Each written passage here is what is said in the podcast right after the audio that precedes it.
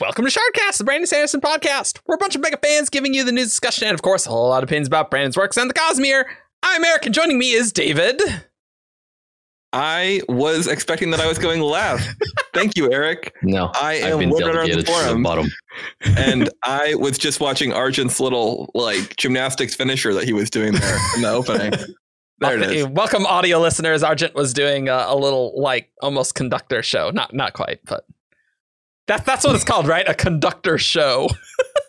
That's exactly that's what you call it when the orchestra is playing. Yeah. I, I, I, I, I know a lot about music, and that I don't know like anything about music. Uh, also joining us is Evgeny. What's up? Hi, I'm Argent, and uh, I have a show and tell that I will show you later, and it has nothing to do with the episode. Cool. Uh, and lastly, but not leastly, we have Marvin, who's been working like all day to fix the website, uh, which I, God, wasn't our fault. Wasn't my fault, actually. It was Uh, not our fault, yeah. Remember three months ago when the website went offline? yeah, that was th- that was this. that was this. I'm Paleo, and I would have something or someone for show and tell today, but they are asleep. Those Are are you- you- why don't you little why don't you go check if they are in fact still asleep after our hour of nonsense that we do before the show? why don't you just make sure? Because if, if they're awake, Okay. then you know, yeah, yeah, I think you should. Just a moment. Yeah. And now we have Marvin Calic joining us. Straight from Shadesmar. Hey, what's up? What's up? Calic, do you have any comment on the whereabouts of Ba-Ado-Mishram? I'm Oh, grumpy. I used to be good with words. Yeah. Pleading the fifth. All right. I, I wonder what's going on with like that stone thing that's like breaking behind him. You know? I I felt like the Herald portrait started with like pretty reasonable. Like you like, oh, I could see this in a church, and then like the second round, we were like, what is this? All right, like it's Yeah. not bad, but I think they are a little more. Cool. Yeah, it, I I gotta say though the poly one, poly one's good. Is it the green one? Yeah, the green one. Yeah, I think the Polly and By, by the same artist who did Yeah. yeah, yeah, yeah, yeah, yeah. That's why these She's were the really Rhythm good. of War uh, reactions one and two. oh, Oh, there we go. Cat! it's a tiny kitten.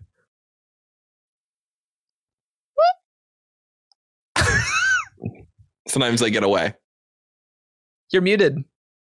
Okay, yeah. So So who's this? she does. She doesn't want to stay here. This No, is no, the cats Daisy.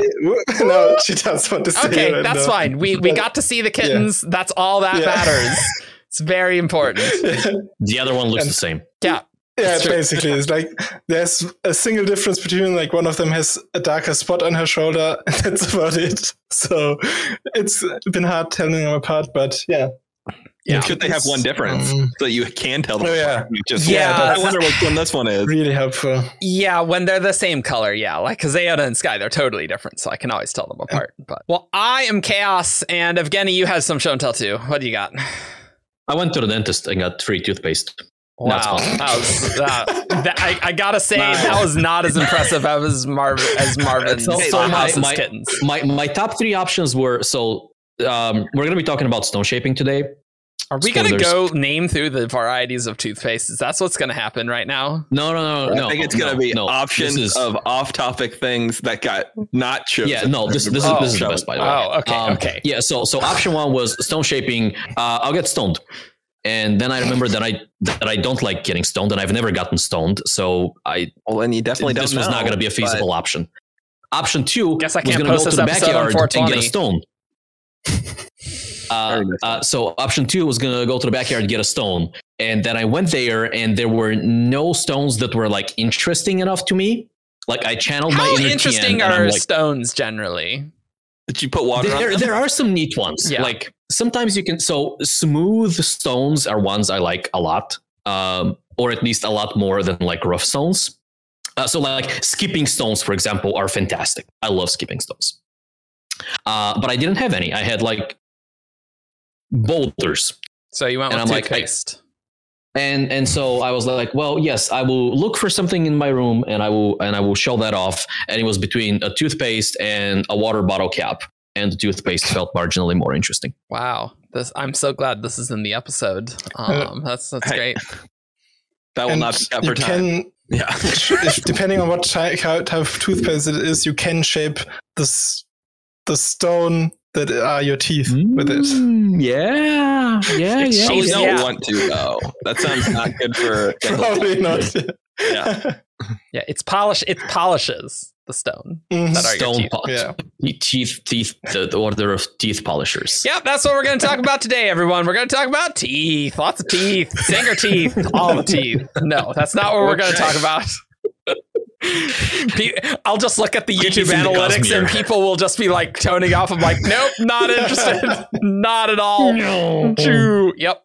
Uh, no, we are going to talk about stone shaping, a topic in Rhythm of War that also we've tried to record this podcast a, f- a few times, or at least schedule it. We haven't like formally recorded it, but we've we've attempted to schedule recording for this like four different times. Marvin, I think.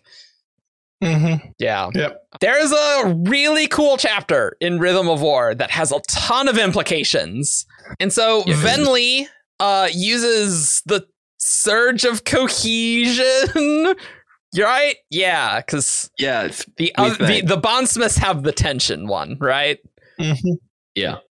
Yeah, and they use it to Like, create so- effects so- constantly. Yeah, so you you, you remember that because like Dalinar is always so tense, right? So he has tension. That's why he has a tense butt. It's a Mhm. surge bind. Yeah, that that's it's a, look with cohesion and tension. You got to come up with like mnemonic devices and shortcuts to remember those. Yeah, Dalinar's butt. So that's why Dalinar has that surge. Right. Makes sense. But Venli has cohesion and can do a thing called stone shaping. But see, the, the cool thing with stone shaping is not just really what she's doing, but we got some stuff in the Ars Arcanum and some very tantalizing hints of stuff way back. Way, way, way back in what the stones themselves say to Venli. That is some cool stuff. Does that mean the tone also canonically has a, a, a tense butt?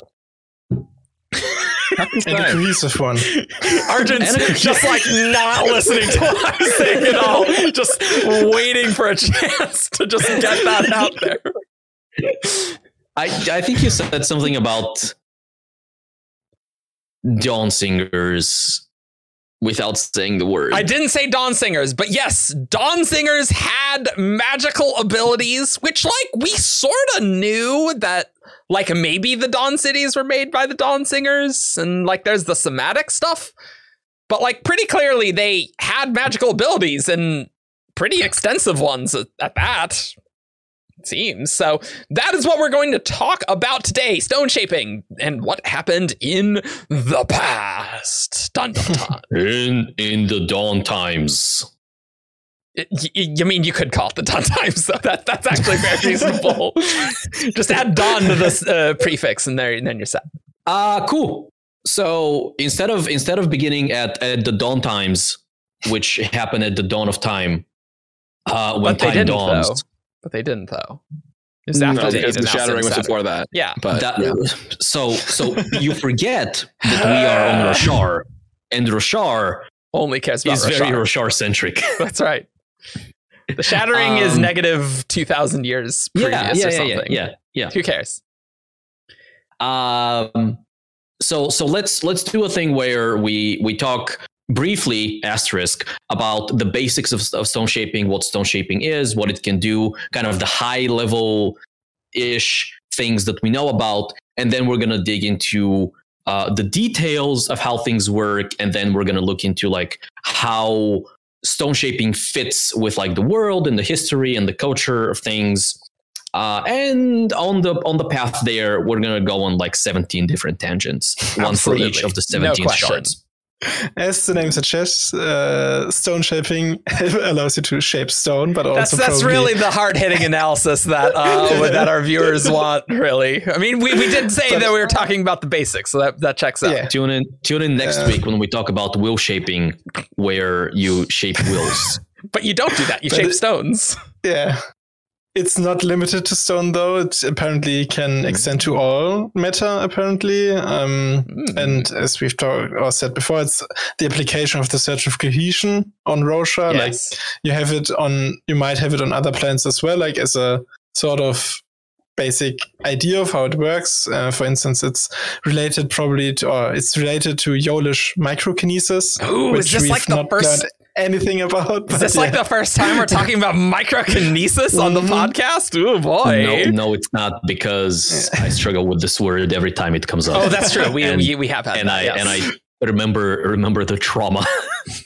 Yeah. And should we should we say what microkinesis is? what we in know about microkinesis, like I, I, Yeah. I'll I'll abstain from microkinesis talk because yeah, That's that's fine. I would say in a thimble, the amount of knowledge that's the amount of knowledge we have right there is a Yolish magic system that allows people to manipulate a- axi, axons, not atoms. Apologies. Mhm. Uh, but basically Directly. atoms. yeah, It's directly, and they Hmm. and potentially based on some of the stuff that they're hinting at in this Ars Arcanum, they might have touched off some nuclear disasters at some point. But yeah, whoa. Nu- nuclear fission seems to go Mhm. hand in hand with with microkinesis. Can I can I read the sentence that uh, about that? Because that sentence is really freaking cool. It says, Sure. "Fortunately, in my explorations, it appears that stone shaping is far less explosive of a power, bound by the rules that honor placed upon it to protect." From the mistakes that happened on Yolen. Oh, just it's just a mistake. I, I- I guess Brandon really did want some fundamental forces, and if it's like Mhm. strong axial connection, I mean, like, I guess if you're blowing up atoms, then like, yeah, that would be a nuclear reaction. So, I don't know really how that relates to shape and stone, but sure. I think I- what the distinction is is that like que- or, que- or stone shaping only works on the bonds between atoms. Like you can manipulate the crystal structure or whatever of the material you are mhm, mhm. affecting, but with microkinesis you can go one level deeper and like on the level of protons and neutrons and whatever or whatever the equivalent in the Cosmere is in XC.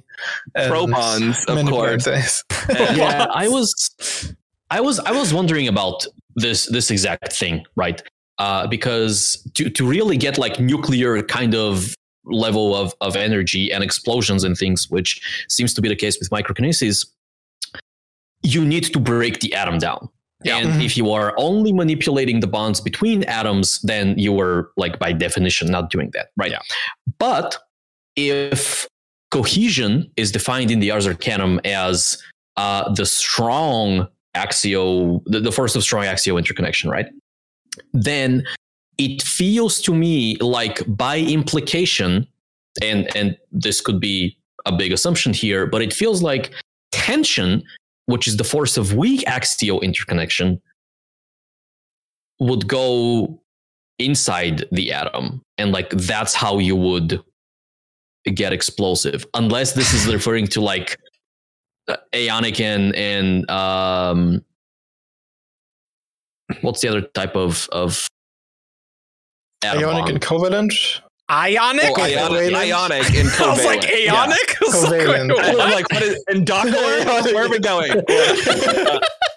you, you know the I- Dockor interactions of the molecules. It's like we, we you, Yeah. you don't get that in the intro chemistry classes. You, you got to go up a, a bit. You take a, a few creative writing classes too. You know, lit classes. So that, that's that's that's how the the core monks actually power their abilities. They they share uh like two two two monks get together and like the external bones of one just snap Oh over God! to the other. and that's Yikes! how That, they share. oh, moving on from that. anyway, yeah, and that's how we circle back to teeth. I would say that in response to Argent's opinion that we were just discussing, I don't think that I think that if you treat the naming scheme of what Brandon says these powers do literally, there might be something there. I don't think Brandon has an awareness that there's a strong and a weak nuclear force, and I think he likes that idea. I don't think that that is like carried through in the magic, and I and I- so I feel like what what we have seen described of tension, like which has always seemed incredibly useless to me, uh, Yes, is correct. like creating a shield out of a blanket. You have shard plates, I'm sure that blanket shield's great.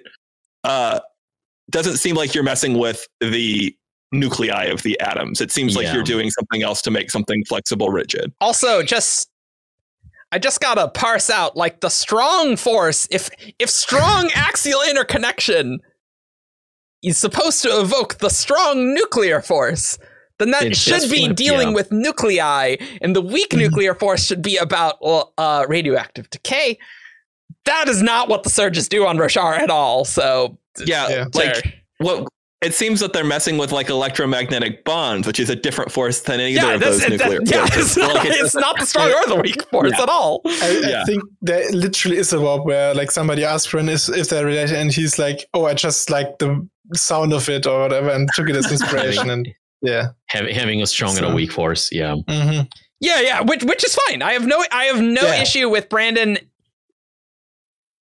you know, getting inspired by science things to say things. So like I I, I Mhm. don't Yeah. know how literally we need to take these because it's clearly not the strong and weak force.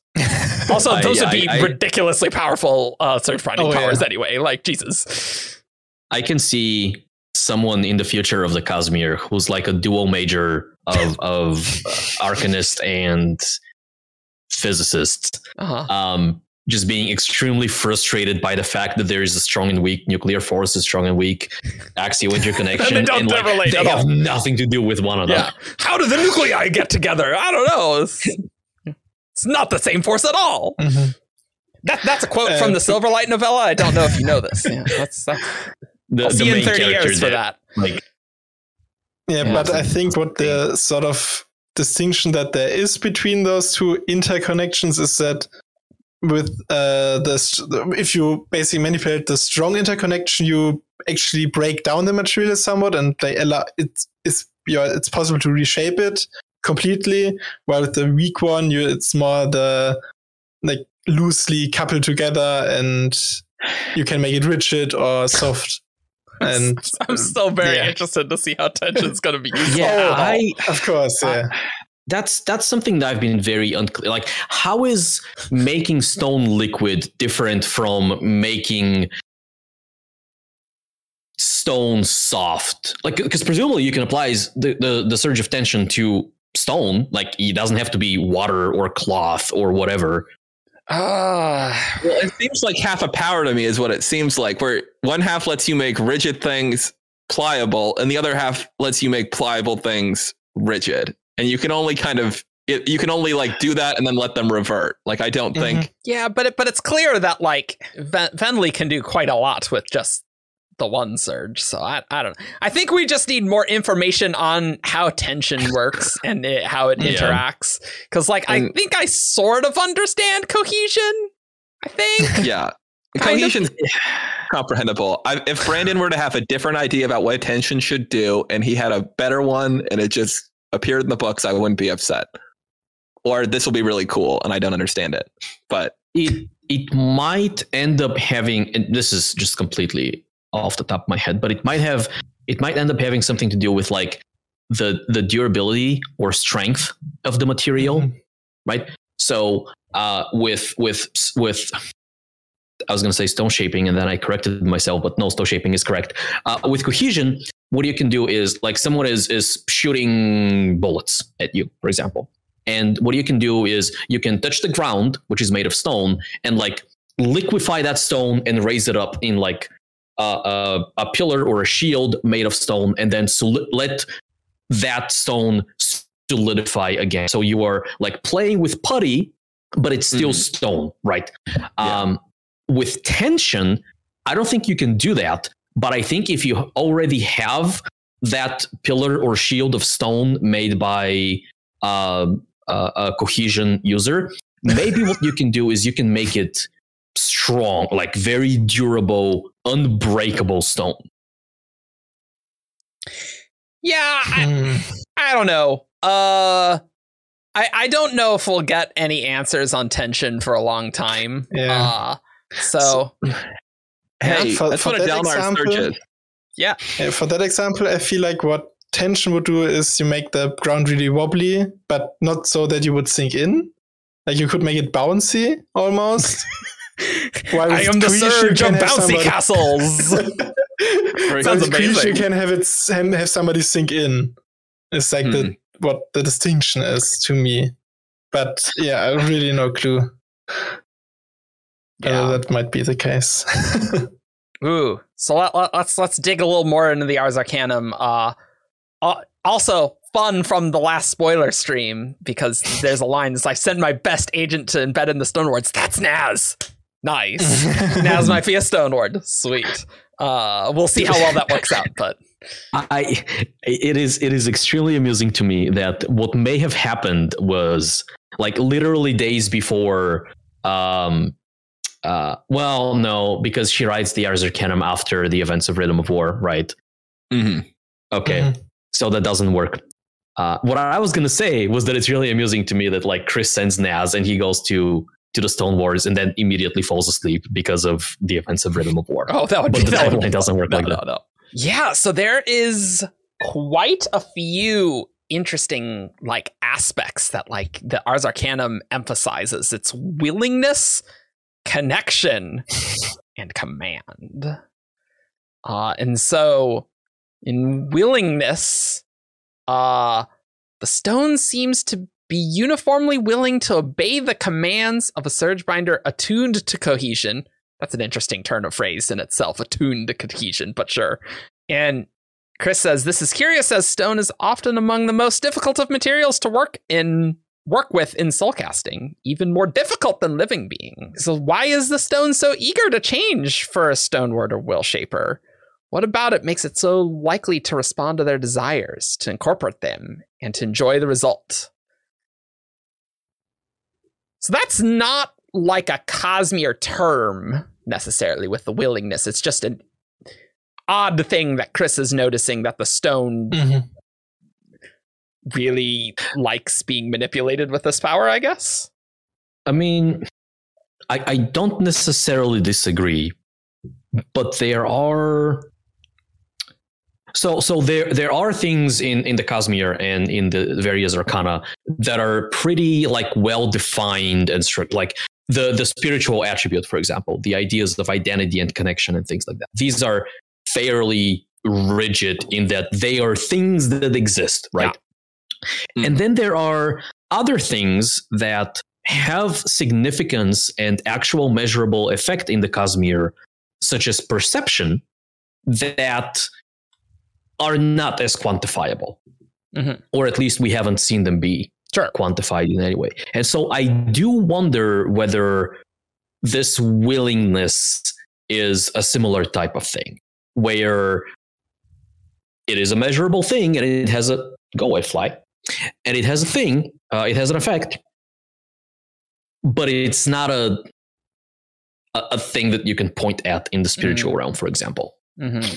And so uh, the, the reason I bring it up is because it is very possible that this factor of willingness might have an effect in other magic systems in the same way that perception does. Uh, and the example that Khriss brings up is well, in soul casting, everything you attempt to soul cast, like there is a measure of of will to whether you are able to soul Mm. cast something or not, or someone. Yeah, I just don't know why this would be the case for the stone. Like Khriss doesn't know, so like I don't know where if we're, we're gonna get anywhere with that. But So maybe it has something to do with the stone. Like stone, also in, in, in real life, is sort of always this uh, symbol of longevity, and like ancient structures made out of stone still exist today, and that basically the stone was always or always has been a part of Roshar, and it has stayed stone for millennia. While um, other stuff that you can soulcast easily, like I don't know, grain or whatever, it's it's not old. It's relatively new, and it it is more willing to change to change completely because through transformation, change it to into something completely different. While with uh, cohesion, Oh, okay. you just change its shape, and but its it, its core stays the Oh, okay. same. It's still and snow. so Yeah. you know, okay. it's a stone okay. and you sort of you help the stone become more beautiful and whatever with with the um uh, with the cohesion so it's more willing or it's really willing to get changed by you in a way is how i could Oh. see it That's an interesting thought. Another way I was thinking about it too was, you know, I definitely agree with you that I think the reason stone is difficult to soulcast is because and I, it's because it's rigid, it's stone. We think of it as being Mhm. impermeable, and I think the way that people think about the stone and the land probably impacts it a lot. And one thing that I would say is that, while you know, stone lasts, stone does change shape. Like that's a thing that happens to Mhm. rock. Like erosion and the reworking of rock is kind of an inherent part of rock, and so there is a way that you can think about it as rock changing shape is not as outside the nature of stone as Mhm. stone turning into air Yeah, which right, is exactly. a little That- bit yeah, yeah, more yeah, of yeah, a yeah. dramatic transformation. I really like that explanation. Actually, that's uh, like, yeah, it, that fits really well for me. That rock, yeah, I, I I can change shape for you. That's just fine. I, I like changing shape, but don't change what I am, though. You can't you can't do Mhm. that. Like that that that makes sense to me. it does make me think about or or think along lines of well how would stone shaping behave on on worlds where stone is not the dominant feature of the landscape Uh, yeah. I mean, I don't know necessarily how much the perception of like Roshar's land being stone necessarily matters. Like, I still think people generally think of as stone as solid, right? Like Yeah. that's generally people's impression of stone, right? But you know, sand is tiny rocks, really tiny rocks, right? Uh, and, And the breaks other- down eventually. the other um, similar similar line of thought that I had was uh, about stone shaping materials that, for whatever reason, uh, have been perceived as like unchanging or rigid or or, or so. So, for example, if on a on a world made of titanium, for example, uh, would, would would titanium uh, be something that stone, sh- stone shaping might be able to affect more than I was going to say aluminum, but that's a terrible example in the Cosmere. yeah, let's not use that in the Cosmere. uh, some some like soft metal. Silver. No. Oh, great! Watch gets our WoW episodes to, to to hear us freak out about aluminum and silver. Yeah, I think that's a relevant question though, because like it, it's interesting to think about what like how does stone shaping work on other materials that aren't stone? And we know Brandon wants to do sci-fi stuff, and Radiance like Hmm. peeling their way through a spaceship skin can be pretty cool if they're just kind of able to be like, oh, I'm Oh, opening it yeah, up. that, here I wow, that would be really cool. Yeah, yeah. yeah. Uh, Here's Windrunner Johnny. yeah, because like metal doesn't really have necessarily that erosion aspect to it. Like Mhm. whereas like stone, it does naturally change shape due to like the wind and the and the rain and and the waves, right? Whereas like metal kind of doesn't, but also like it it, it can rust. Uh, it depends on the metal and things. I mean, I would I would argue that metal is inherently more pliable than stone in people's perception because of Oh yeah. because of the understanding that you can like forge it and smith it and like just physically bend it in in some Yeah, I, cases. that that's that's fair. yeah, okay. Wow, I'm surprised we got such a good answer for willingness. I, I I think this is I think this almost has to be how it works. I don't know. I'm I'm very satisfied with this. Connection though is a very spicy one where uh the stone can sense the intent, capital I, of the surge binder, even their past. I have re- reliable reports of stone reaching back through generations of connection to display events, feelings, emotions, and ideas from long ago. It will create pictures of events long forgotten. Uh, what I initially dismissed as an inferior form of microkinesis is indeed much more focused and, in some ways, more remarkable. There is a divining property to stone shaping I had not thought to find. this was like the crazy part about reading these stone shaping parts of Venli. It's just like, oh, we're hearing things from the stone saying, like, from thousands of years ago. Like, if humans were there for millions of years, probably the stone would have stuff to say for like millions of years, potentially. yeah. Mhm. Yeah, I think this is what makes this like I say we'll have a podcast about this. Really, like Yeah. Without this, stone shaping is like, oh, cool, but like it's not. It's not a podcast. it's, it's a. It's not a podcast. It's like, oh yeah, it's their power. Yeah, we but don't do a podcast on like edge dancer healing or something. It's like wow. Gravitation, right? yeah, yeah, right. Yeah. Raven. Ooh, look at him go! You know, like this is pretty. I, I did not anticipate. that. Yeah, Very fun. Yeah, like it's this and the implications that the stones say to Venli. That's like that's that's where we're gonna really get into the this. Yeah, uh, yeah. I I think it makes a a lot of sense that the the stones could remember these things just for like how sturdy stone is in a way. Like I don't know, that kind of makes sense to me in an intuitive way almost. Uh, it's interesting how Khriss is surprised that this is there, but it's almost like a spiritual thing, right? Like you're not just adjusting the physical of the stone; you're sort of connecting to. I mean, like like your soul a little bit. Yeah, yeah, yeah. A- And it almost reminds me of how, like, when Vin picks up preservation, right? She senses, oh, this is what all the other people with the power did. And it seems Mhm. like with the stone, you're sort of feeling like, oh, yeah, all these previous stone wards and stone shapers, right? Um, almost. what I'm I, I, I- I don't I don't necessarily disagree, and, and I think spiritual connection obviously is is a big deal here. What I am thinking is more in terms of not in the sense that it's more important. It's just where my thoughts went. More in the direction of the cognitive realm, um, because She looks in Especially Shadesmar, on- right? Mhm. Venli does. she can't. she doesn't at the moment. well, she sort of Uh, like that- peers in a bit.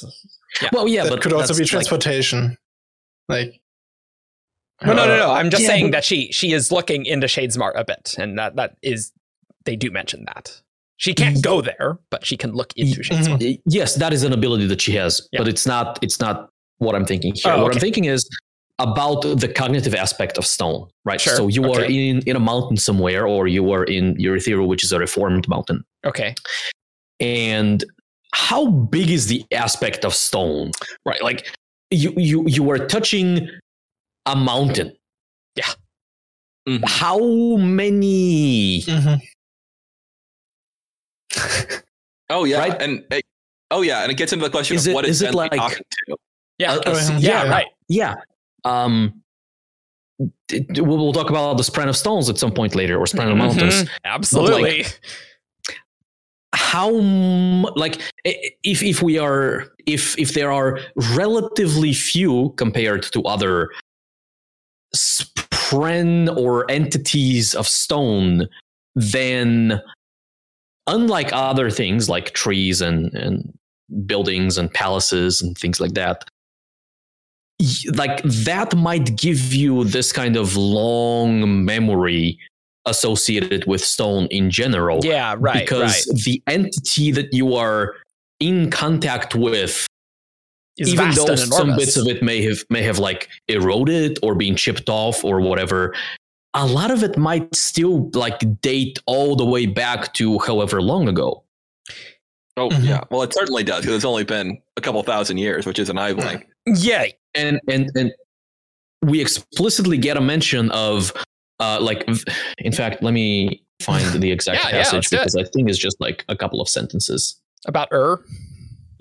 So i- there there are two kind of relevant chapters where Venli does important stone shapy things, and in in one of them at the what chapter is this? Is it thirty eight? It's not thirty eight. That's I have no people. idea. We don't have 83. chapters. It's at the very bottom. Oh, okay. Yeah. It's eighty three. Uh, Venli is like secluded on a on a floor in Urithiru, and she's starting to explore her powers a little bit. And um, the chapter goes: the stones had not been created by the Spren. She's thinking about uh, the sibling. Yep.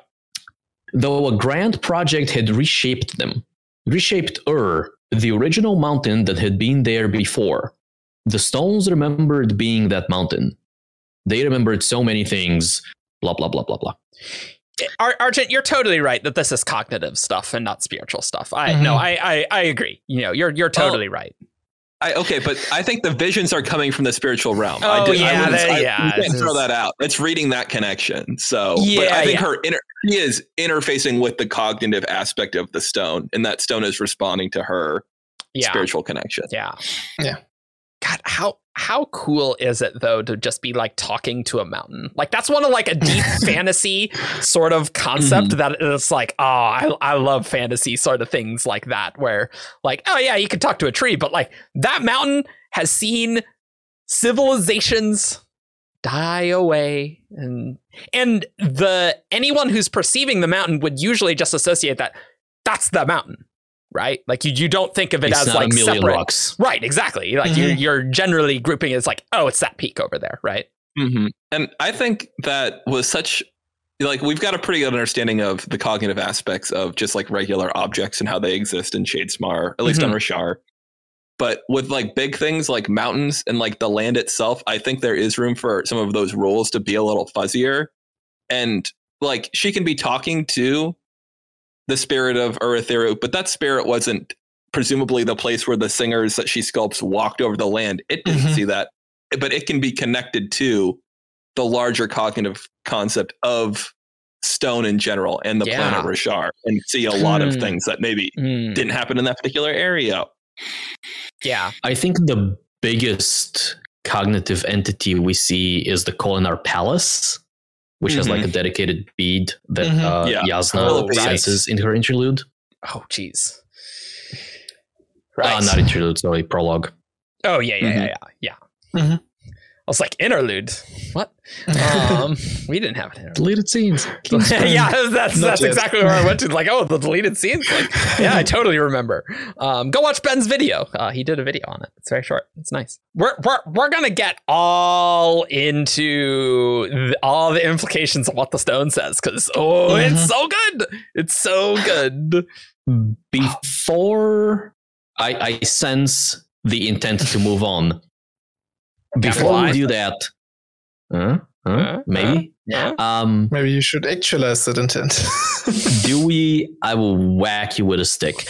Do we think? Whack him with a stone. Just as an opinion, I don't think it matters that much. okay. Uh, do we think that the visions that kind of Venli sees or manifests using her stone shaping, right? So she's touching the stone and the stone is like undulating, which is a beautiful word, and it's showing like dawn singers doing things. yes. Do we think those are actual memories that the stone is showing her in that there were like actually this many dawn singers constructing these buildings with these tools? Or is it more of a uh, which would be more of a cognitive direction to things? Or is it more of a spiritual direction of things where the stone is conveying the idea of dawn singers living in harmony and doing stone shapy things um, and the exact number of dawn singers or the exact buildings they were created is not that important I think it's a combo, and like even Khriss in this connection section in the Ars Arcanum is like it displays events, feelings, emotions, and ideas from long ago. So it, it I think it can show specific events that like the stone perceived, like the mountain perceived. I think right. I think it could do that. Uh, well, if it can show faces, like faces is specific. That's about as specific Right. as you can get. And so Sure. it definitely can show specific things. Yeah, yeah, yeah. But uh, I, I think it can also show like general impressions of what the people felt like around it and like sort of connecting to that ideal. Cause like, I mean, this is in the connection section, so maybe it's all sorts of connection shenanigans there. So Mhm. I, I think it's probably a combo Yeah. of cognitive and spiritual stuff. so because the stone sort of also tells wendy to remember and she and then she all those things from her past well up, I feel like it's almost like um, the stone sort of provides the rough framework of the idea of what could have happened or what ha- ha- happened back then, and then it's more uh, more like Venli providing her own experiences and sort of filling in the gaps and um, creating this image of the singers, whatever, and so it's Oh. it's uh, like a combination of both the stone contributing like these emotions and ideas,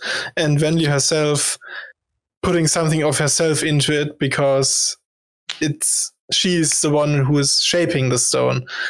Um, the way you phrased that immediately made me think of Dalinar's visions or the Stormfather's visions, where the Stormfather is providing a framework, a spiritual framework, and then the, the person experiencing the vision is like bringing in their cognitive little house that they plop in there and like fill in with context that is relevant to them or, or specific to them. You love that word, of Brandon. Mhm. It's so good. I love it so much. See, I don't know if I even necessarily agree with that though.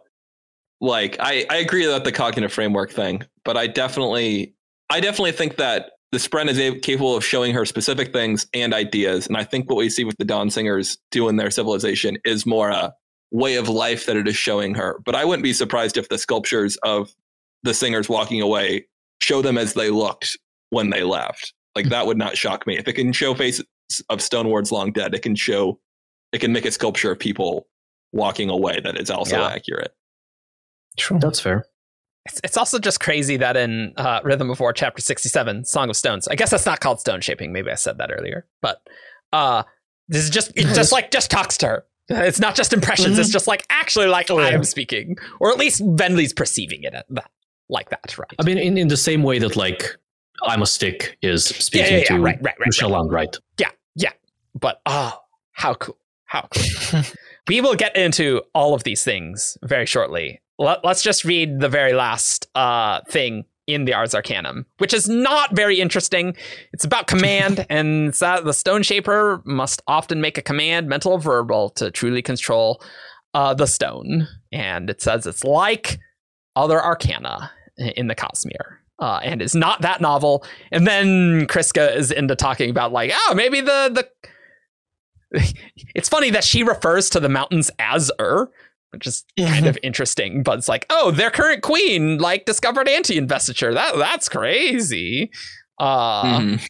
It command the creation of anti-investiture, but that's not this podcast. But uh, yeah, I mean, it makes sense that you got to make some sort of command uh, there. Um, Mhm. Not surprising. Uh, Maybe a little surprising because that's not necessarily something we see the Windrunners do. Maybe they do, but we haven't really. Intent Talked or thought command, about. like what? What is Uh-huh, intent? What is uh-huh. command? where's that solo video, Eric?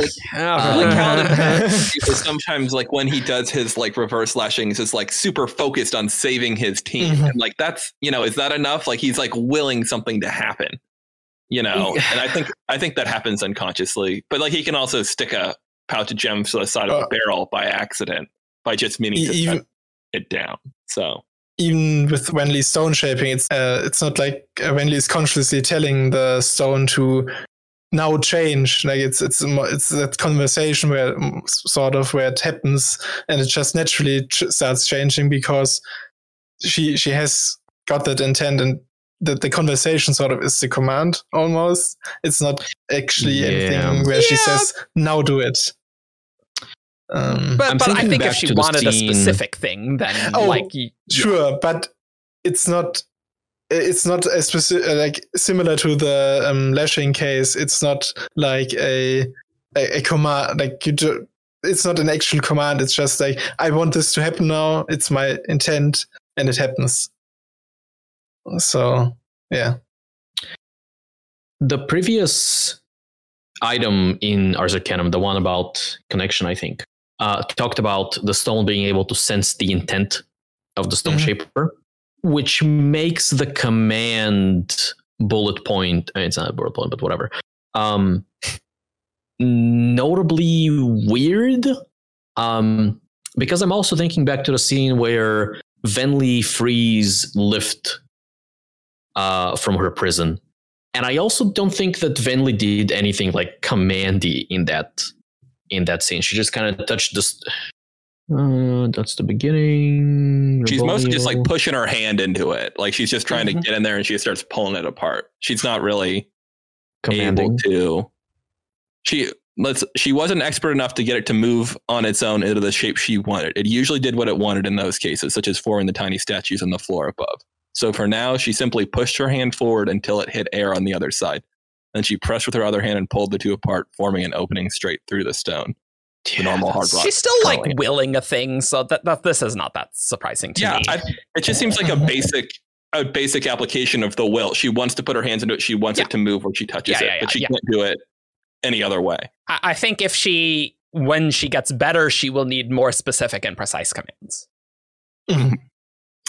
I can I can get behind that. Um, what Like, what yeah. we see her do seems more in line with just raw intent.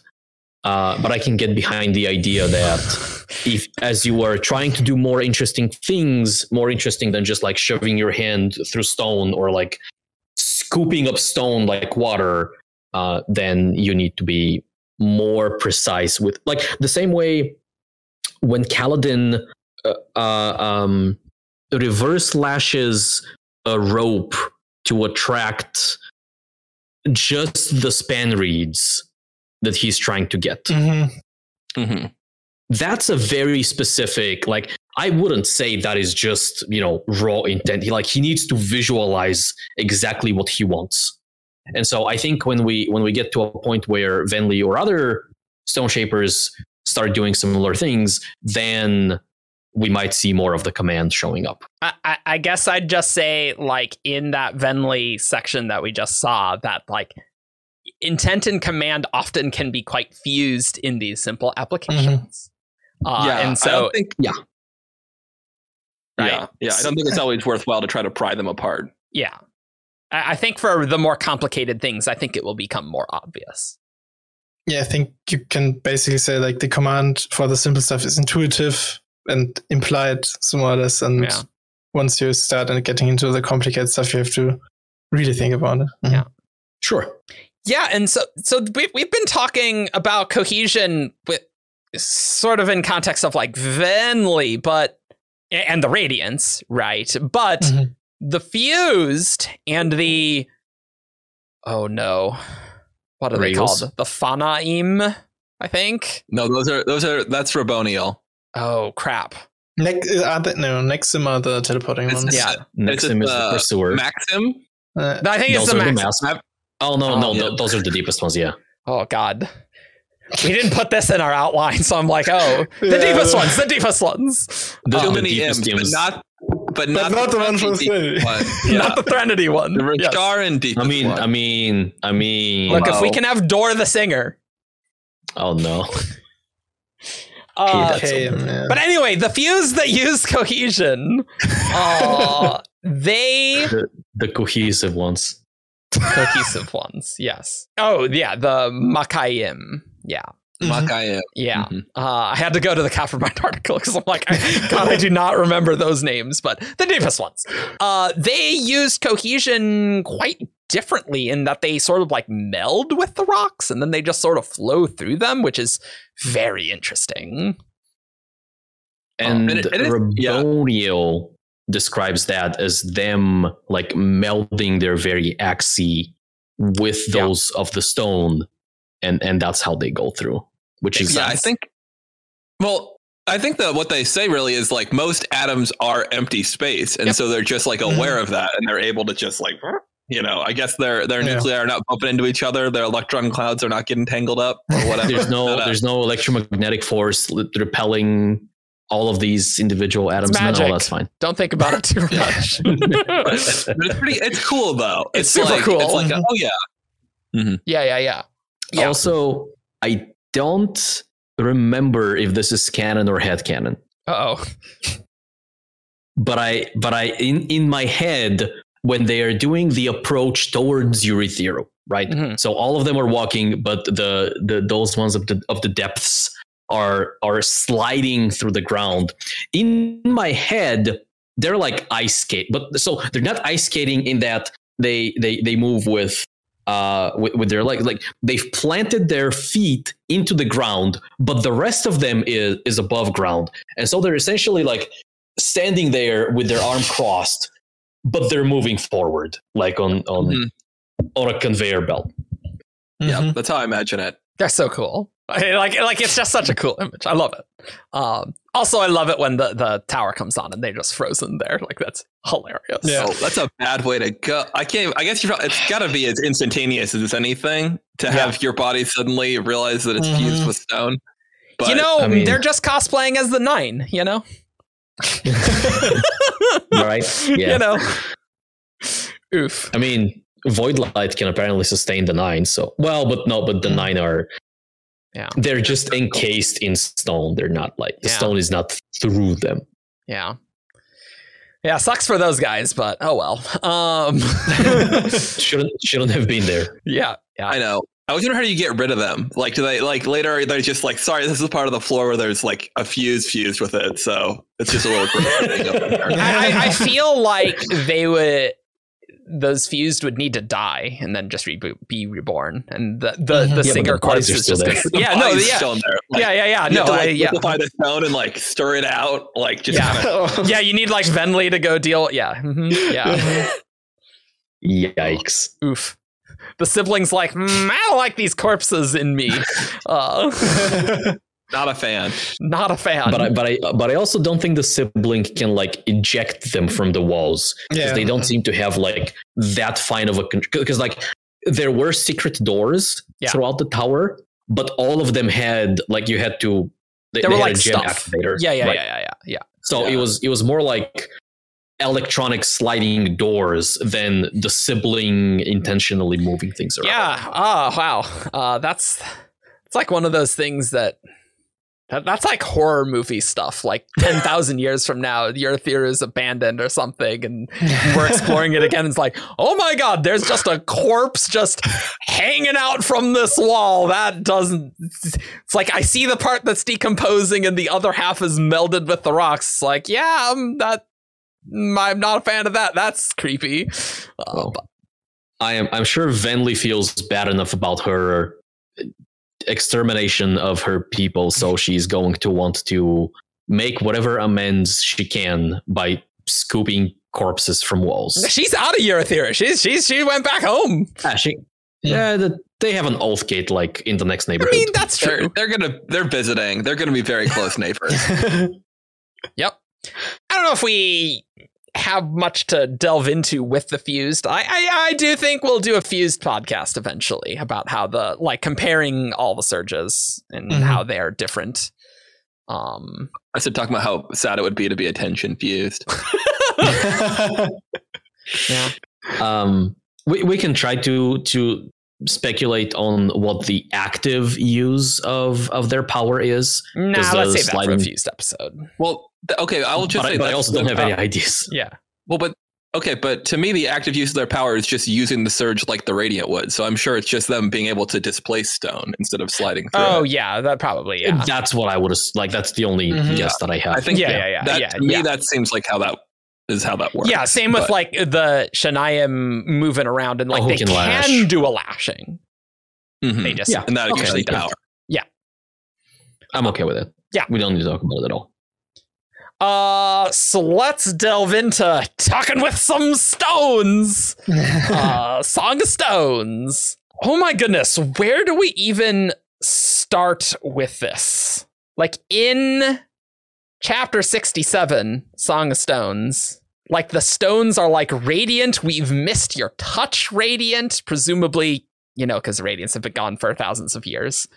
Uh, Venli's using Void Light, so she can use Void Light for her base, uh, for her radiant abilities if she wishes. Um, and I don't think that changes anything, so we don't need to talk about that. Yeah. Uh, and the stones are like remember and like figures are made with stone shaping them and then venli sees the dawn singers working with the stone creating cities tools. They didn't need soul casting or forges. They dip lengths of wood into the stone and come out with axes. They'd shape bowls with their fingers. All the while the stone would sing to them. Uh, and it's like welcome home child of the ancients. And and then Venli asks the key question. How? Radiance didn't exist then. Spren didn't bond us. Did they Things are new, the stones hummed, but new things are made from old things, and old peoples give birth to new ones. Old stones remember. Oh, There's a, a bit that we skipped Yeah. that I think is going to be uh, do it. interesting to uh, Yep. either talk about right now or just make sure we don't forget later. Sure. Uh, and it's it's when Venli first touches the stones Mhm. and, and performs stone casting, stone shaping. Um, uh, there are ripples that go Mhm. out, and a tone surged through her. Then it began to pulse with the song of a rhythm she'd never heard, but somehow had always known. A profound, sonorous rhythm, ancient as the core of Roshar.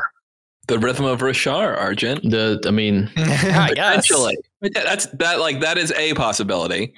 that is a possibility, or some kind of a rhythm of stone. Mm-hmm.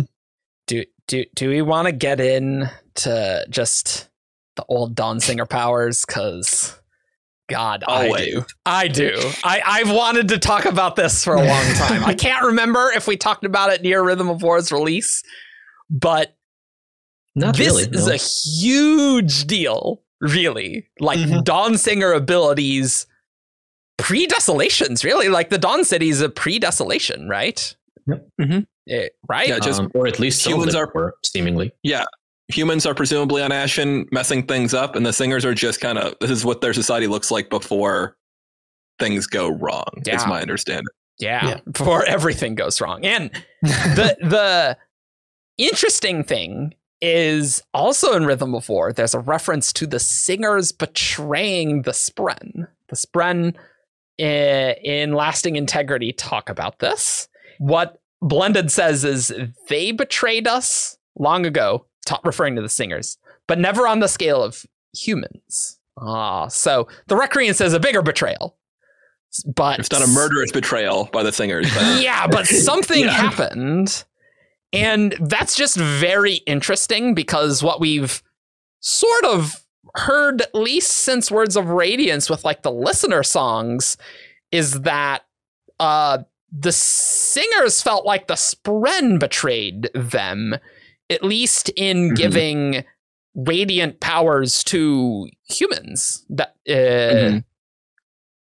because yeah, they call the Stormfather a traitor as well. yeah, yeah, yeah. Mhm. Um, and we talked about exactly this in our either either heralds or desolations episode something like Mhm. that, probably. um and and one of the ideas that we either agreed on or at least that i liked there was that uh, back in those ancient times we are we were looking at two let's call them betrayals uh, before we even get to like the recreants right? We're talking about dawn singers and Spren, where both parties feel wronged by the other. Yes.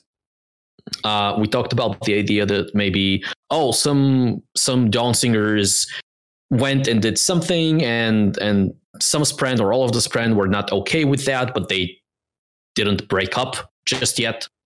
And then later on the spren decided that oh that thing that they did that's actually bad so we're gonna we're gonna go help the humans instead and that's the thing where the the dawn singers are like oh, they actually betrayed us first because they are forgetting the inciting incident.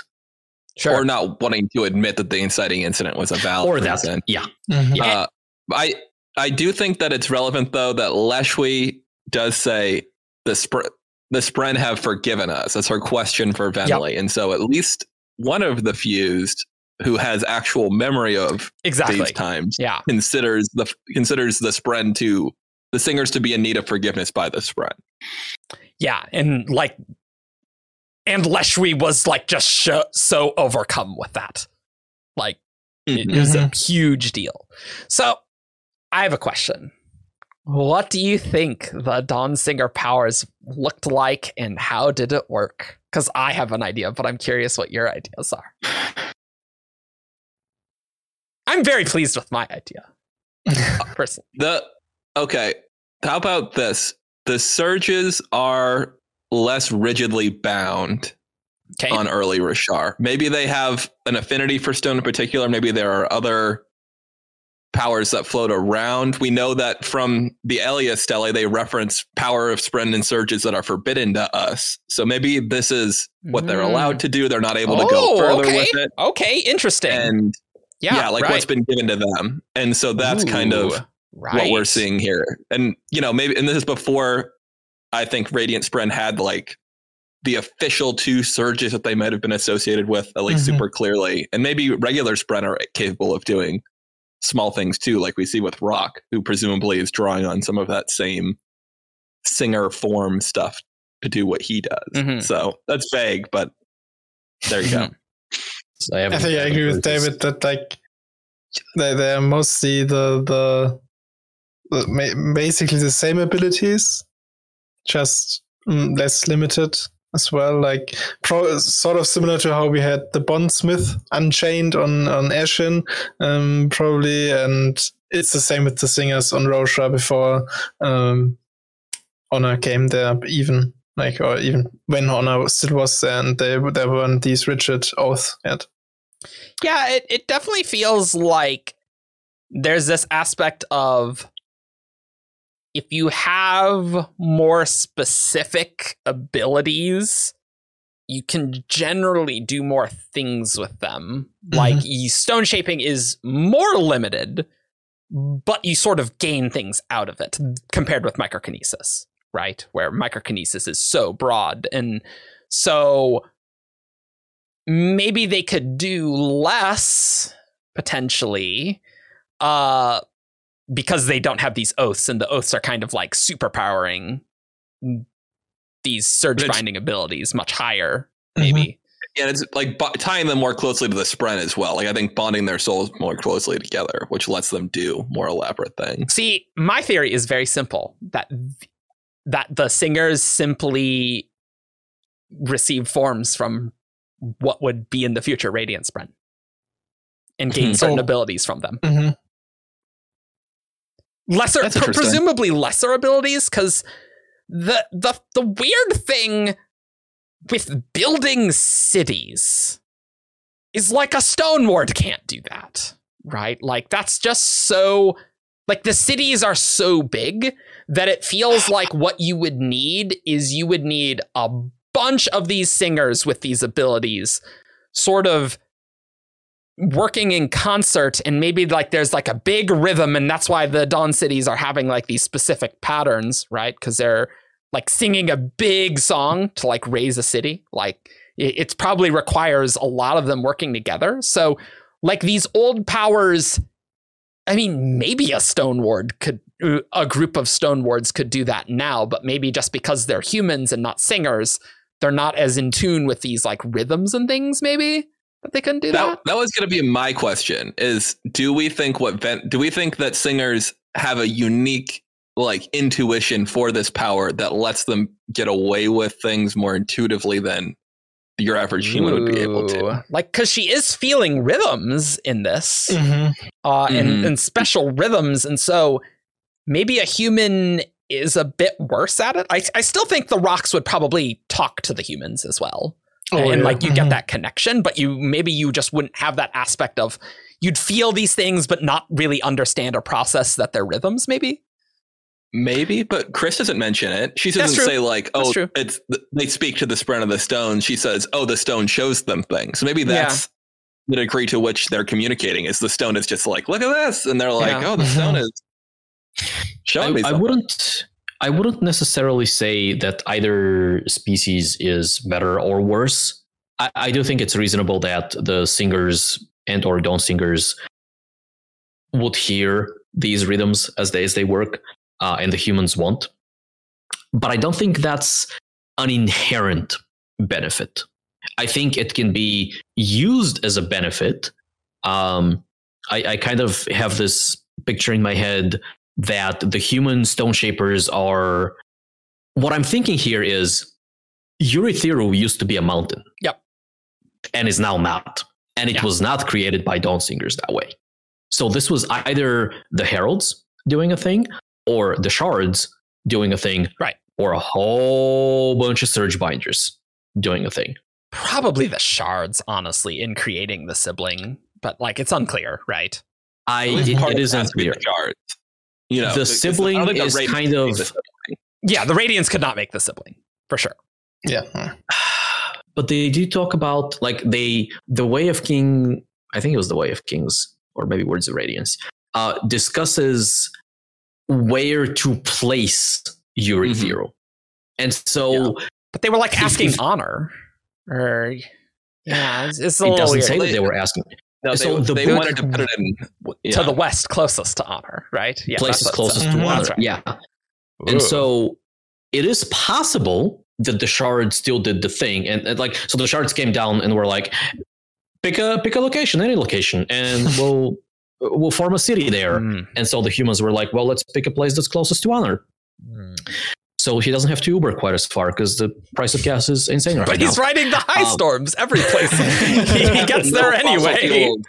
On the gas prices. um Yeah, that's right. but but but it could also mean that like human surge binders were deciding where to do this thing and if that is the case if if Urithiru was shaped by humans and then the shards just like injected the sibling in the tower because remember the all the crystal veins and all of that stuff that permeates the entire tower this is the manifestation of the sibling Yeah. like the sibling is not just a spren that lives in shadesmar that like speed dials into the physical realm to talk to navani like the, the sibling is there physically Is the Urithiru bait practically? Not like Well, exactly, but, like but yeah. not the stones not the not the stones, stones, not the stones. It's like the skeleton of the tower Yeah. I don't think I don't think that that comes in later. I feel like that happens as you're building it because it'd, it'd just be weird for me to see the crystals like you know you would have to like re-soften everything for the crystals to be able to like work. I think their it's way got to be shard stuff.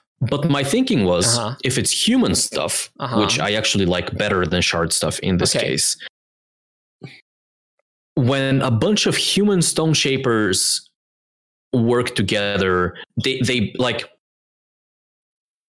they can construct this tower, but it is it doesn't have the same kind of coordination that is almost otherworldly as the Dawn cities, which are like this fundamental pattern that is on the, a, a manifestation of a rhythm almost, right? Mhm. The, the Urithiru is just a tower. Like it's a It's not a big-ass tower. object. Yeah. Yeah, it's yeah, not yeah. cinematic, but it's like It- like you can you can conceive a normal person with no powers building like an, a a small version of Urithiru. Like they don't need They do. to know how a rhythm manifests. Yeah. Mhm. Yeah, sure. So I have some questions about my theory because Jess and I, like probably over a year ago, had a long conversation about the theory that I just said on so- several implications of just the idea of these sapient spren providing singer forms. So there, there's a few questions that J- I know Jess had. One, why would the Spren do this? And why do they not do it uh, in the future? Here we go. Because I, was about to say something about that. Yeah. I think that there's a really good moment in one of the singer songs, I think in Words of Radiance, where they talk about the singers are the Spren's broth, but their meat is Hmm. men. Yep. And I think that possibly, like, we don't, I don't know, we don't really know how Spren work or whatnot, but for whatever reason, if Nahel Spren are wanting to spend more time in the physical realm and maybe interact with the physical realm a little more, they could be getting something out of being the Spren granting a singer a form. And that's good, but then they realize, well, I could just Nahel bond these humans, and that's even better. And I get to have more t- more control in this realm and more presence More here. meat. Mm. Exactly. so I think that could be. yeah. yeah, yeah. And then they just, because maybe the Radiant version is like strictly better than the thousands of years ago version, but pre humans, right? Mhm. Like, like maybe just the Spren just thought, I mean, here's a natural mechanic to that I can get to the physical realm, but that was pre-humans. They didn't realize that there was this other option that you could even do. Right? Mhm. And why they why they couldn't then bond a radiant, do a radiant bond with a singer, but now can is something that will be interesting to learn more about at Yeah, some because point. wasn't just- there I just- something that maybe Honor didn't want that to happen? Mhm. That might be a wob. That might be in the book. There was like an actually know. implication that I vaguely remember. So there I feel was like a there's a thing. there was a thing about what is possible and what is not possible in the Mm. Cosmere, Oh, uh, and right, especially in magic systems. Yes. And it's not that Nahel bonds were inherently impossible. It's that what was possible in surge binding was kind of it's it, it's a bit like uh uh uh what is it called uh subconscious biases or unconscious biases where it's not that you are actively prohibiting something from happening or thinking that something is impossible it's just that you were not even thinking about that thing you didn't know you could until Uh, you did. yeah. And so Honor wasn't even thinking about Nahel bonds at all, period. And then once some humans and, and Spren came up with the idea and made it, they didn't make it possible. They essentially made him realize that it was possible all along. Then it kind of settled as a formalized thing in the magic. Like, but then why couldn't the singers do the same thing? I guess. Like, why couldn't they make Honor realize something God, was there- possible that was he thought was impossible? Like to Look me, it the seems draw. like it would be that much harder. Yeah, it, it's it's tricky, right? Because there there's one aspect that maybe the sing the Spren were still butthurt about whatever the singers did, which we, we don't we don't know, right? We we have no way of knowing. Uh, and then they're like, this seems strictly better. Um, I could have sworn that there was some implication that maybe Honor didn't want the there to be singer radiance. I, I- you know, David, I do think it is a wob. I Uh, no, I, I think I'm remembering it. I think it's like you were not a super right. recent one. no, at it, all. is, it absolutely isn't. yes, a lot of the Spren that historically they did the- not. Historically, they Mhm. did not. Yeah, the friend that created the orders of Knights Radiant have not in the past been attracted to Parshendi because of certain events in the past and Oh, haven't here's one too. about. Okay. Uh, Words of Radiance, March 2014. Ooh, yeah. Is uh-huh. Eshonai going to be a Radiant? You mentioned in the beginning there's going to be 10 books, 10 Radiants, and Eshonai's book is one of them. Rip Eshonai. That's me. that added that bit. Uh, Brandon Sanderson. And so in the past, No, that's were Parshmen were not allowed to become Knights Radiant. However, what I said might imply that could change. Yeah, So okay. So least that, that's what I'm someone's not thinking. of. allowing. Yeah. That that makes me think that it's honor not allowing it. And like what I what can see changed? that. Like honor died. That makes I more would sense like to to point out honestly. that the way I'm sitting right now, it looks like I have cat ears. You do. You do look like you have cat ears. I I you know, Yeah. Argent, I think you'd look great with cat ears. I, I think There- that, that yeah, it's good. There are podcast watchers that up until now thought Argent was wearing cat ears until this very moment. Yeah, yeah, yeah. yeah. put put in the comments below how much you like Argent's cat ears. Um yeah.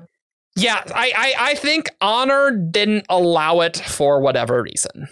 Uh, Presumably, just due, maybe.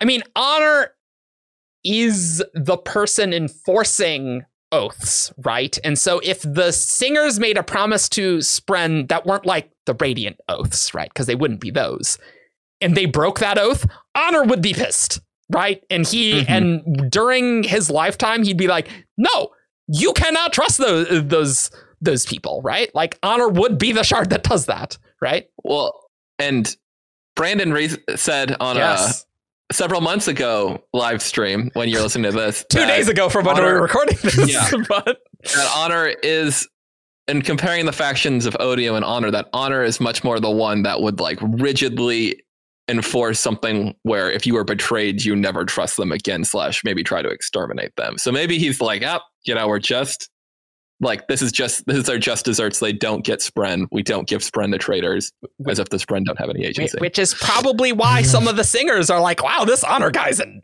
ass. Like, I'm going to go with Odium at least. Like, he's less bad than this horrible thing. Yeah. Honor Honor seems to be a, a zero to sixty in one second type of guy. Oh yeah, yeah. My dad's like that. See, I know all about honor. This is- my my dad's exactly like that. Uh, everything's fine. Mm. You broke a thing, dead to me. Like that's exactly how that works. He's fun. Yeah. So maybe like the Spren, if they were in a Sing or Gem Heart, can perceive the physical realm much better, but they can't like move around and stuff, right? Like they're they're in the Gem Heart. If that is how that And- worked, right? Yeah, I think it's definitely possible that the spren, even when they're bonded to a singer is a radiant spren with a radiant bond, still aren't quite getting as much like much of a draw into the physical realm as humans. Maybe they will with higher oaths or not, but like I still think Syl is on the point of being able to basically almost interact with the world like she's Yeah. a regular person. Yeah, yeah, yeah. Like Yeah. we're, we're kind of getting to that place with Kaladin, Yeah. and I could see maybe that being less easy for a spren bonded to a singer if there really is mm-hmm. some qualitative difference about what they gain from And- humans versus singers. We know that the singers are some themselves more in the cognitive realm as well, like conversely. So it would make sense for them to they get a bit of the physical presence benefit from the singers, but obviously not as much as from a human um, who's fully in the physical realm and like can pull you more, sort of, because there's more weight on the physical side almost. Is so very wishy-washy, but yeah. I don't think we we exactly know that. I know this has been a very very popular. Uh, it, it's not even a fan theory. It's almost like a a, a, a headcanon that all of us have. That humans are just more into the physical, and so they can pull a spren more into the physical. Or conversely, uh, singers are closer to the cognitive because we see them like see more of the cognitive itself. But Right. like Isn't there an all we epigraph? have though? is Yeah. I mean, Uh, the, you- the You you want? I have the broth epigraph. one. I, I have it. I have it. I have it. So the the epigraph because we we have referred to it before. The spren betrayed us. It's often felt. Our minds are too close to their realm. That gives us our forms, but more is then demanded by the Sparta spren. We can't provide what the humans lend. Though broth are we, their meat is men. Um. That's good. We read that. That's that's a good one to say. Yeah. Can, can I read the this this second one as well? Because I, I Mhm. feel like it's also relevant. Uh, because it's it's immediately the next thing. But it is Mhm. not impossible to blend their surges to ours in the end. It has been promised, and it can come. Or do we understand the sum? We question not if we can, if they can have us then, but if we dare to have them again. That sounds like the dangers of surge binding type stuff. Yeah, with Like, like, understanding saying, the like- sum. Mhm. Yeah. Yeah, like they don't really understand what we're doing with this. Do we dare take them? And and, and so in that in that first one, where they're like, we can't provide what the humans lend. I I really wonder if like there there's an aspect of the s- spren are just very offended with like this dire betrayal. And I and I don't want to minimize what the singers potentially did. Like I feel like they probably have a pretty good reason for it, right? Uh and the fact that Leshwi was so emotionally uh, like holy crap, are the spren forgiving us? That's insane Mhm. uh like that that clearly was a big deal and probably ha- was talked about for thousands of years until the recreants where it's like oh there's a much bigger one now. But i wonder how much of it is that the the spren didn't want to interact with the singers due to that betrayal. Maybe honor wasn't allowing them to and maybe they just did this Nahel bond with humans first and it just seemed a bit easier to do and to avoid those issues. Like it's probably a combination that's not necessarily oh the listeners can never provide what the humans can because that's not true and i feel like I, I don't necessarily even agree that the spren can't be pulled into the physical more necessarily it's just we see venli and uh, Venli's bond, they they just talk through the rhythms because that's natural to the singers, right? I, I, don't know. It, I- it's hard to say. I guess. I mean, she can't interpret it perfectly, even Hmm. though it's just a rhythm. Like she basically is getting dialogue that we're not seeing. Is how it seems to converse. Uh, but I I do think that there is like you know we're we're reading an ancient song. There's wrong Yeah. reason for the people to be wrong. But I do think when they say that their minds are too close to the cognitive realm, I think that is not like a it's not like a negative thing. It's not like a value judgment, but because of the way singers work, because inherent part of their biology are these spren bonds, their Mhm. consciousness exists with half a step into the cognitive realm. And maybe even just with those very ancient Nahel bonds that had not been formalized in any ancient in any way, maybe it doesn't matter now that they've got the oaths. But I do think they were getting they would get less out of a Nahel bond to a singer than they would to Oh, a human. That, that, whatever benefit they're getting. that is a weird aspect of surge binding pre radiance, right? Like without the oaths necessarily like being thrust upon them, right? Like that that's that's a that's a weird time uh in the, the timeline of Mhm. like what that looked like, you know? Oh yeah.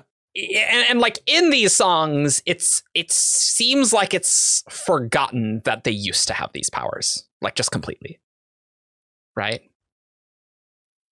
uh like it says it's been promised and it can come like so maybe that's there's like a memory that I mean, we did used to have these Well, surges. Okay. Here's Yeah, but well, they here's do the, the last line though. Yeah. But if we Mhm. dare to have them again, Yeah, I guess that's true, huh? Yeah, yeah, yeah. Yeah. Yeah. Like they remember that That's true. something was there, but not like which powers they had or whatever. Yeah. Just they know that they bonded Radiant Spren at some point. But but Mhm. but I And- will say, David, the fact that you talked about the Eila Stele about I how was say. forbidden, like, yeah, let, let's let's look at that because that is they come from another world using powers that we have been forbidden to touch, dangerous powers of Spren and Surges.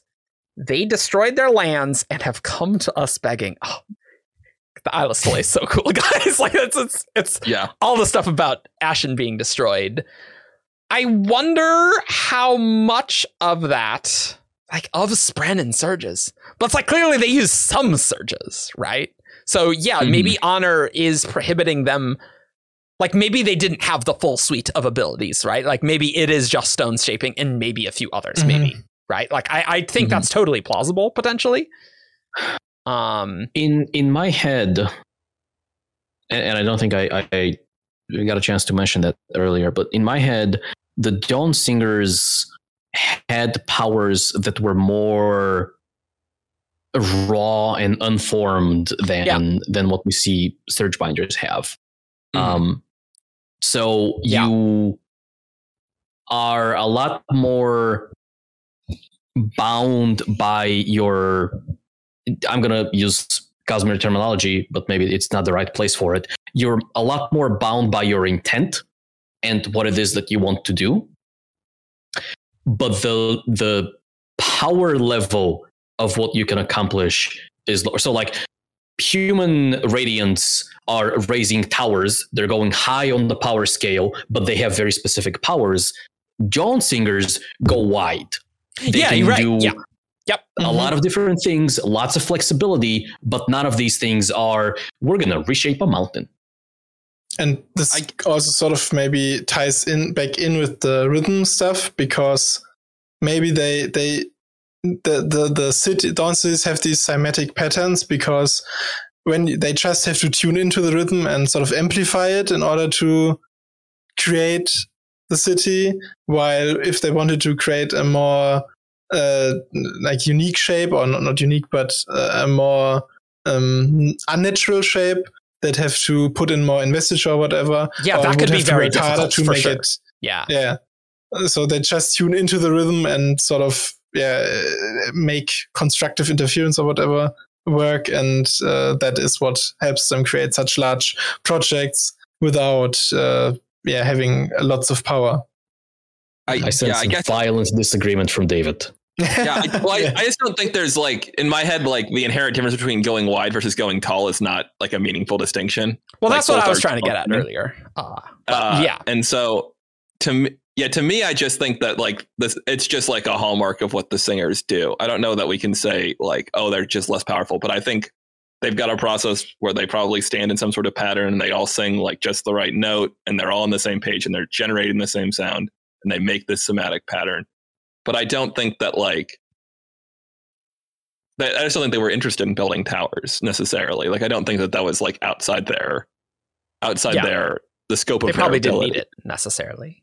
Um, because the humans can't make the Dawn cities with their powers. They could make something as Mhm. and like we don't even know if they could make something as big. Like that's the implication I've got from Brandon is that it'd be pointless for a modern day stone shaper to try because it's just too much.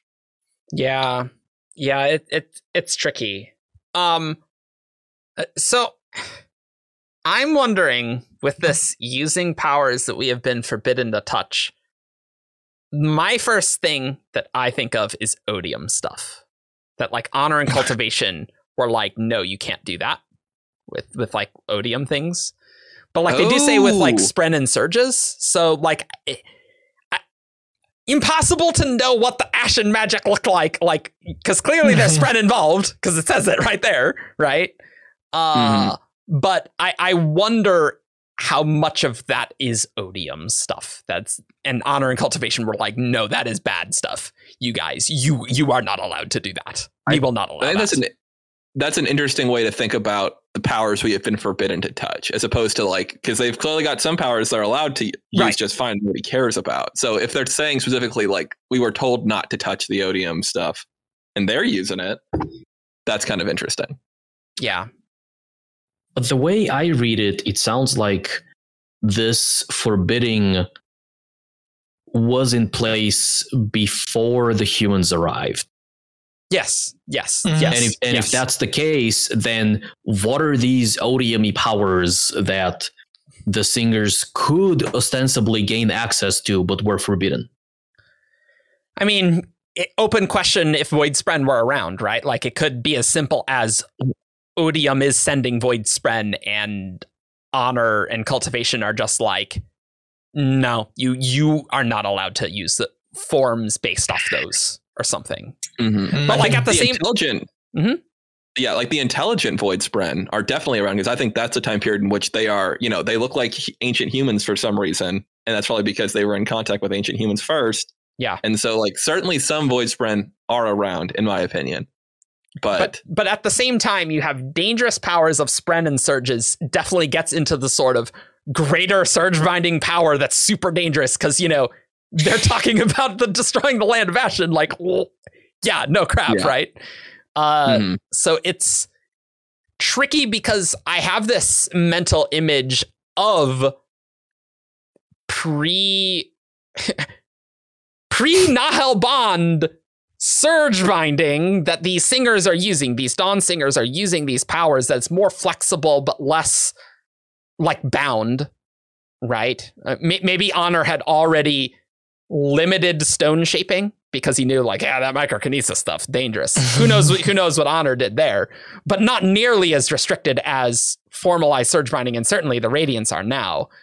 But at the same time this is also the time period where surge binding is super dangerous uh clearly and honor knows it because they they blew up ashyn uh and ruined it uh, essentially. So i don't know how those can fit together like how much power they were allowed to have but not have the really dangerous stuff and then and then I guess as the desolations go on and the Spren start bonding with the humans, they're like, okay, we need rules in place because we don't want what happened with Ashyn to happen. But I don't know. It, th- th- this is complicated and confusing. So I hope there's some good answers here. what what's confusing about talking about surge binding powered by odium as it was originally on Ashyn? That seems very straightforward. you know, human Voidbringers. What powers did they have? Is it void binding? We'll never know. is Renarin hmm. stuff new? It is new. Oh, great. So what? What are the humans doing then? I don't know. And how can we bring Dawn Shards into it? How can we bring Dawn Shards into it? That, that'll really clear things up. Uh, Mhm. Definitely can. but uh, yeah, it, Yeah. it- it's it is just really interesting. But but I still think the way to go is the only mechanism that I can see of singers having these surge binding ish abilities. I don't know if you'd even call it surge binding. Is having forms with the radiant spren, and they just Yeah, didn't know like- that Nahel bonds existed. Yeah, I honor think form and, and Yeah, yeah, like honor form, or, Cryptic yeah, sure, something like that. Sure. hmm I just think that they the only thing that I have to say is really maybe the Spren was interested in showing her that, but like you know, it, it really does show them stone shaping, but not them flying around or them Totally. using division or anything. So like, is it that they just had a historic? The Spren is just talking about it as it relates to things that they're doing right now, or did they have access to other powers? Uh, Why wouldn't Ye- they? Couldn't you just rationalize it as the stones seem to have a big affinity to this sort of surge and the users using it? So that's the things that the stone remembers. Uh, much more so than if you like break a piece of the rock off, then it's like, okay, well, now I'm not connected with the rock anymore, right? With like division or something. Like it makes sense to me that the stone would probably focus on stone shaping in its memory, right? Yeah, and like maybe that's and like maybe maybe it makes sense because this is the reason they ultimately had to turn to Odium because they had some sort of powers. The Spren got offended, would not grant them them anymore, Yeah. and they were suddenly Mhm. really outgunned. That that that's like, actually exactly what I think happened. Actually, I, I I think that is a reason why they would go to Odium or these Void Spren or whatever, right? Like if y- if you're in this first desolation fighting the humans and you've offended the Spren severely, I don't know. Maybe the Spren didn't want to fight the humans. I don't know. Impossible to say, really. But that would lead them to no. We need we need some guns to fight back. And Odium's playing both sides, right? Like both the humans and the singers. help. Yeah, yeah. We need the Spren of Stones to tell us what happened because it was there and it knows. Okay, so we've talked a little bit about the spirits of stone so far, and there are a couple interesting Szeth mentions that indicate that maybe the like there is some cultural memory of the spirits of stones, slash maybe they have interacted with them in more recent time frames than just Venli talking to them right now, or the more recent radiants that have been created. Mhm. Uh, so going back all the way to the Way of Kings, we've known that the Spren hold stone as being sacred to them. Uh, Szeth's got a mention in his interlude, interlude six of Way of Kings, where they don't. He's Uh, talking the about- shin. You said the spren. Oh, the sh- well, we've been talking a lot about Spren. The shin. As far as we know, the spren don't consider stone to be holy. well, they they like obsidian though. They're big fans of that. Uh, That- that's, that's not wrong. Yeah. Uh, Szeth says, and yet they thought nothing of walking on stone or using stormlight for everyday illumination. They ignored the spirits of things that lived around them. And then he goes on to some other stuff. But later on in Words of Radiance 88, when Nale is confronting Szeth after he's died and then was unfortunately brought back to life, uh, we- yeah, great two minutes there. Szeth says to Nale, My gods are the spirits of the stones, Szeth whispered, the sun and the stars, not men. And then Nale responds, Nonsense, your people revere the spren of the stone, but you do not worship them. So that's a pretty good little bit of, of Shin culture that we know is that they revere the spren of the stones. That's- but It's just weird. The spirit of stones, and then Szeth's like the sun and stars. I'm like, uh, those seem like super different things, but you know, Yeah. hey. yeah, that's that's also an interesting little aside there. But and it gets into the thing, the concept we've seen a couple times so far, which is that Urithiru in some way has stones unhollowed. Is Right. that my? I think my yeah, understanding. yeah, yeah. correct? That's that's a place that the Shin can walk. Yeah. and the Shin can walk on it for whatever reason, which Yep. is interesting because this is where Venli is talking to something, Mm, and you're like, but there is a Mhm. spirit here. So is it just a cultural thing? Is it based on anything in reality? Mhm. But when Szeth goes to hang out in Urithiru and pout in Words of Radiance, uh, he says he's like sitting there and like thinking to himself, he had fought an impossibility, a man with stormlight, a man who knew the storm within. That meant problems. Years ago, Szeth had been banished for raising the alarm. The false alarm, it had been said. The Voidbringers are no more, they had told him. The spirits of the stones themselves promised it. The powers of old are no more. The Knights Radiant are fallen. We are all that remains. All that remains truthless. This is very interesting. this is very interesting is. for sure. I I hadn't. Uh, obviously, I, I I paid some attention to it when I first read the book, but not much, because we didn't know a lot.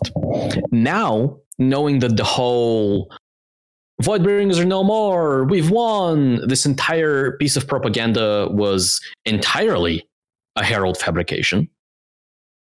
For the spirits of stones to promise that the void bringers are no more is interesting. and I, I guess I'm not sure. eh, Like, did they actually talk to the spirits of the stones? Right, but at the same time, if you Mm. have an honor blade that can use cohesion, then you totally can, right? That's that's exactly what I kind of think is I wonder if we know they use the honor blades, we know that there were that they were relevant. The religion is stone shamanism. They are the Yeah, that's true. That's true. Yeah. that I think that they very easily could have been using the honor blade to to commune with the stones to get information why the stones are lying that's a d- different question if they are Or, indeed or Mhm. the other option is that it's not the stones that are lying; it's the stone shamans. Yeah, like the stones are Hmm, telling them true. maybe some true things, but maybe the stone shamans are interpreting it maybe deliberately incorrect or just outright lying, perhaps. well, or yeah. or maybe the stones don't know, like, wow, the Voidbringers are gone. This is really weird.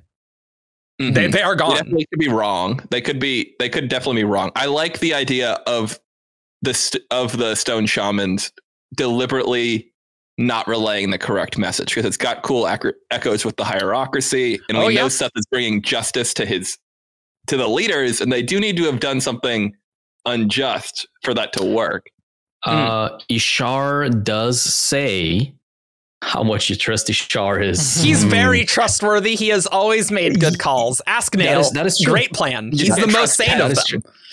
He does say um, that by the time he got to the Shin kind of ruling people, I don't know if that necessarily means the Stone Shamans. The They unmade. were like they were worshiping the unmade, and they were in their thrall. And Hmm. Szeth's father thanked him, thanked Ishar for like freeing him from uh, what I assume was the unmade control. And by freeing him, he really means killing him, right? Yeah. um, Mercy killing. but like there, there could be something there, right? maybe what they thought was the spirit of the stone was maybe an unmade that An unmade. has stony powers. Yeah. Maybe that's an, like another with like excellent Thunderclasts, is- there is stone manipulation. That that is a thing in the Odium army toolbox here, so it wouldn't be shocking to me. what we've talked about re- on I don't know when this podcast will air, but pockets of Void Spren that potentially hang Pockets around. of Void's what if friend. they're talking to underclass that are just like embedded in the stone and they're like, we're just mm-hmm. saying That we're would be just saying evil crazy. stuff to people. That would be crazy if they were like talking to like the spirit of a thunderclast. Like that would be sweet. I I have no good reason to believe this, but my intuition tells me that the whole unmade odium influence in Shinovar is a recent development. It could be. Yeah, there's. I mean, y- yeah, at least with the unmade during during this desolation, perhaps. Uh, but so so that that does lead to to two options. Uh, if if we think the unmade came more recently, uh, prior to Szeth leaving, right? Uh, or sorry, after Szeth left. Excuse me. And so Z- the stone shamans are punishing Szeth for sounding the alarm. Details unknown. See flashbacks in book five, I guess. Uh, They're coming. Yeah. Then the stone shamans, i like, is there an unmade there or not? Like, are the stone shamans actually talking to some spirits of stone, or are they lying out of their teeth? Um, it's it's it's interesting. I I do So- think that it would be a mistake to say that oh well it couldn't have been an unmade before before time like before Odium. We know they were around. We know they've had periods of activity and then dormancy, and I think that it's entirely possible even when they're unconscious where they come to rest. Like we know that we know that Sja-anat needed her bond with Odium to think really well. She wasn't doing a lot till he was back. But for instance, with uh oh, which is which one is the heart? It's not Chemoarish. Ashert Uh, Marn? Ashert Marm. Ashertmarn. Mhm. With Ashertmarn, the palace was already becoming a place of indulgence and overspending before Odium showed up and they all started walking around in circles. Yeah, and before the got Everstorm, really yeah. weird. And so I think that like an uh, unmade can be inactive, like hanging out somewhere and still be passively influencing it, and that influence can become active. Well, sure. How more else are they going to influence the Davar household? Because there's a lot that maybe there's some unmade influence there. There's Chemoarish is sleeping underneath the house. and Yeah. talking It's in the Yeah. basement. But yeah, like maybe Dai-Gonarthis like caused the scouring or something of Aimia. I don't, I don't know. Unclear. Uh, He's just shooting for We're getting very spicy trying. very quickly. yeah, but yeah, I, there's definitely room for the unmade to be doing things potentially, but not like in the super intelligent Sja-anat way, right? Like Mhm. obviously Moelach was doing stuff, right? Like we, we see that. Ner- Mhm. the Thrill was doing things just sort of passively, right? Like that that was totally a thing, right? Mhm. Um, It is also a very common trope in in literature to have, and I'm sure there's a TV tropes page for that. I just don't know what it is. Um, to have like the ruling class or the advisors or whatever that are ostensibly in charge of communicating with a king, a deity, or Mhm. whatever, to be communicating one thing to the people when they are sometimes not even talking to whoever is supposed to be on the other side. Like, oh yeah, the um, the the spren of stones Totally definitely totally this. told us. the Voidbringers no are gone. In fact, they also told us that whoever says that the Voidbringers are not gone should give us money. Yeah, right. Please donate money. Uh, it always circles around, but I, Yeah. I, I w- And- you know, you know, it would be funny if it was an unmade that was sort of hibernating, and they're talking to this unmade, maybe via an honor blade. So like they are actually communicating with this unmade, and the unmade's like, "Yeah, the Voidbringers are gone. I don't know what the, I don't know what the hell's going on. Like they they've been gone a long time. They are not there." And it, that would almost make sense that the Stone Shamans would be like, "Yeah, the Voidbringers are gone. They told me." they've been gone for for like forever and maybe the the unmade just doesn't have the context to know like yeah shouldn't shouldn't they be back by now? Like they're not back by now. Like that's really weird you know? Like something like that's don't much. yeah. May, maybe if we don't assume an unmade yeah yeah right. building the, the, the spirits of the stones, they the stone shamans could have talked to the stones and found out that the humans, in fact, are the original void bringers. And it's just in their best interest not to tell the people that because um, they they want to keep up their religion and everything and their power. that is Could also be. that that's that's possible. I mean, the stones Mhm. presumably would have memory of honor and cultivation being like, "Foof, here's Shinovar," right? And and like noting the humans being there and the change there, right? Like the stones would remember. So th- there Yeah. probably are some things that they know that is not common knowledge. Another interesting thing to consider if we are departing away from the unmade line of thinking for a moment. Yeah. Is kind of the uh the Unkalaki origin story. Uh, in which oh, the right, because they do talk to the uh, the spirit of stone. Yep, that's the, right. Mhm. The horn, the horn eaters. Uh, if you don't remember, um, Rock tells the story to Kaladin, I believe, and he says that his people way back were were persecuted and pursued, and so they they went to powerful beings to ask for help, and they went to um, the uh, the spren of the sky or storms, but it's implied to be the storm father. Uh, and and he wouldn't help them, and then they went to uh, the spren of the sea. Yeah, it was like a water one. Yeah, Mhm. There, there was water. I think there there was water. There was nature. There was a st- and there was a stone I one. think, uh, There was definitely a stone one, the, uh, a mountain one. Mhm. who ultimately was like, okay, yes, I will, I will uh, allow you to be on my peaks, and then the water spren is like, okay, well, I'll give you lakes. Um, that could just be I- cultivation. Hilariously, it's like, yeah, sure, I'll put the perpendicularity there. Sure, why not? Like, like literally, yeah. like it could be right. But but there is a spren of stone, spren of mountain type of uh, entity in that story, Mhm. um, I, I, not associated with Shinovar apparently. not associated with Shinovar. I- Oh, what I was going to say is, I think it's interesting to think about where this stone tradition comes from for the Shin, and it wouldn't surprise me if this sort of reference for the Spren does date back to the singers in some way, and that that could be a common thread between them and the Unkalaki, who have singer ancestry.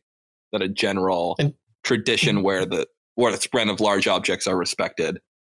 the Eila Stele Stele says, for the betrayal extended even to our gods to spren stone, and wind. So, There we go. stone and wind. Yep. yeah. I always also had the idea that the people who stayed in Shinovar who didn't leave, they'd be like, "No, you cannot cross the mountains and go to that stone." That is not a good idea. like, like I definitely have think that's the Spren reverence, but I think the stone reverence, Mhm. like you can't walk on stone, is probably like a disagreement with those ancient humans. That it's like, no, that is a bad idea to go over It's out, that it's way. out right? of our area. Right, Yeah. right. We we're going to be faithful to what was promised to us, or some something like that, right? Like that's where I think that tradition came from, from thousands of years ago. I do like that one too. Yeah, Yeah. hmm I, I think it's really plausible. I mean, we know that you can talk to mountains now, so you just need the right ability set, and it, it is maybe plausible that maybe horn eaters can commune a bit with some of these spren, perhaps. Like you wouldn't necessarily need an honor blade. Obviously, if the Shin have the uh, the honor blade, you can do the stone shaping thing. So that's very plausible, right?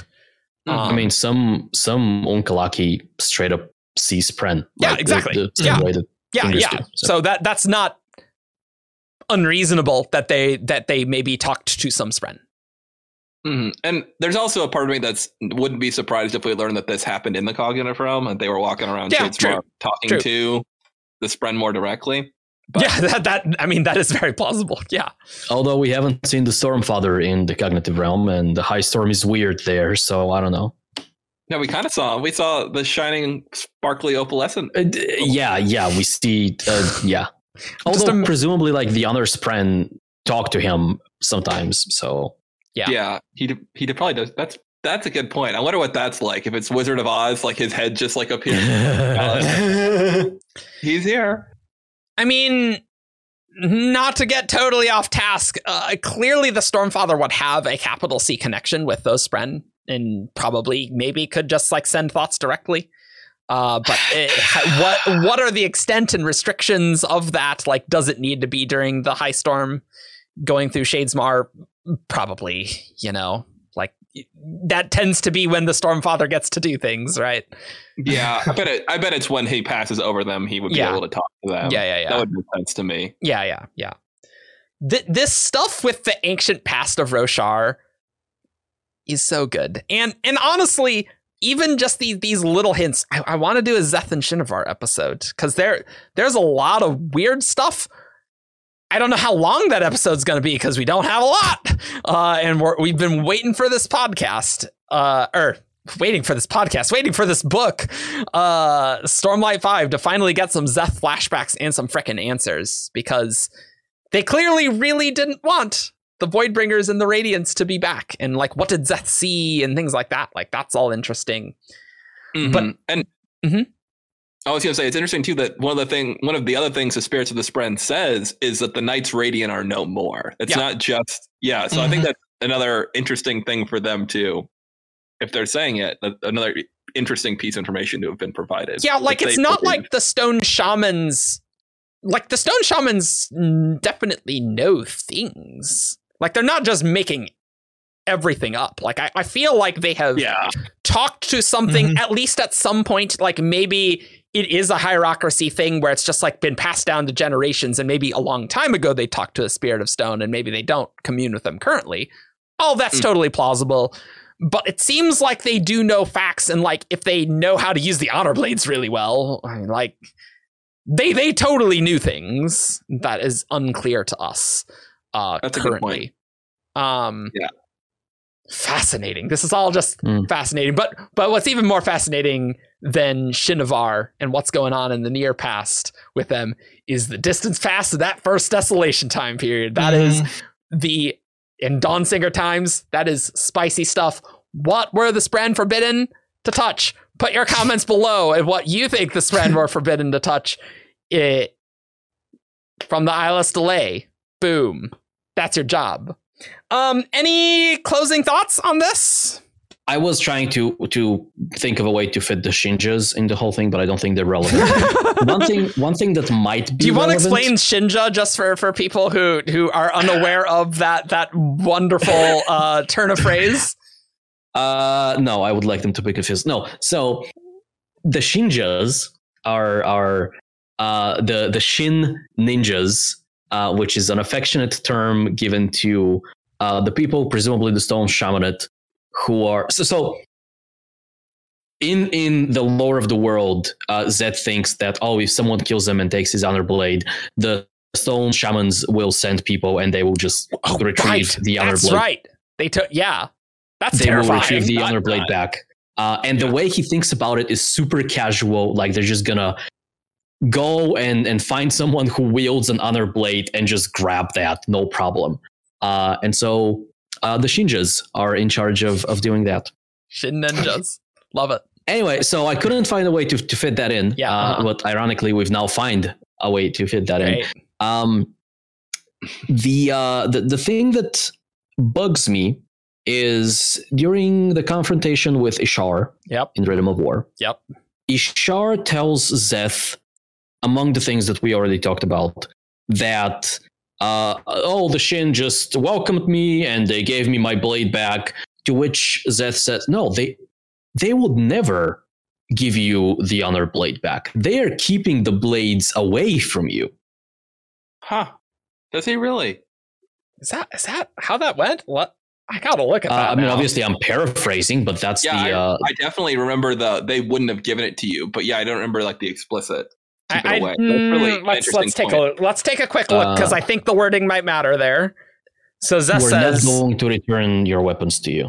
Yeah, yeah. So there there may definitely be an implication, like it's we're not going to return your weapons to you. That I can Mhm. see how you have that implication, not explicit though. So that that is important to Fair. Just, Mhm. yeah, That's fair. But but I Um, like the implication that it's like, no, these heralds, they're they're crazy. Don't give them their blades back. Yeah. That's not a good idea. it is noteworthy for sure that they Yeah. w- wouldn't return them. Either Yeah. either that or the Shin culture religion uh, dating back to uh, the last desolation has a thing where maybe the heralds were like, "Hey, we're gonna, hey, you you you guys, you keep an eye on these blades.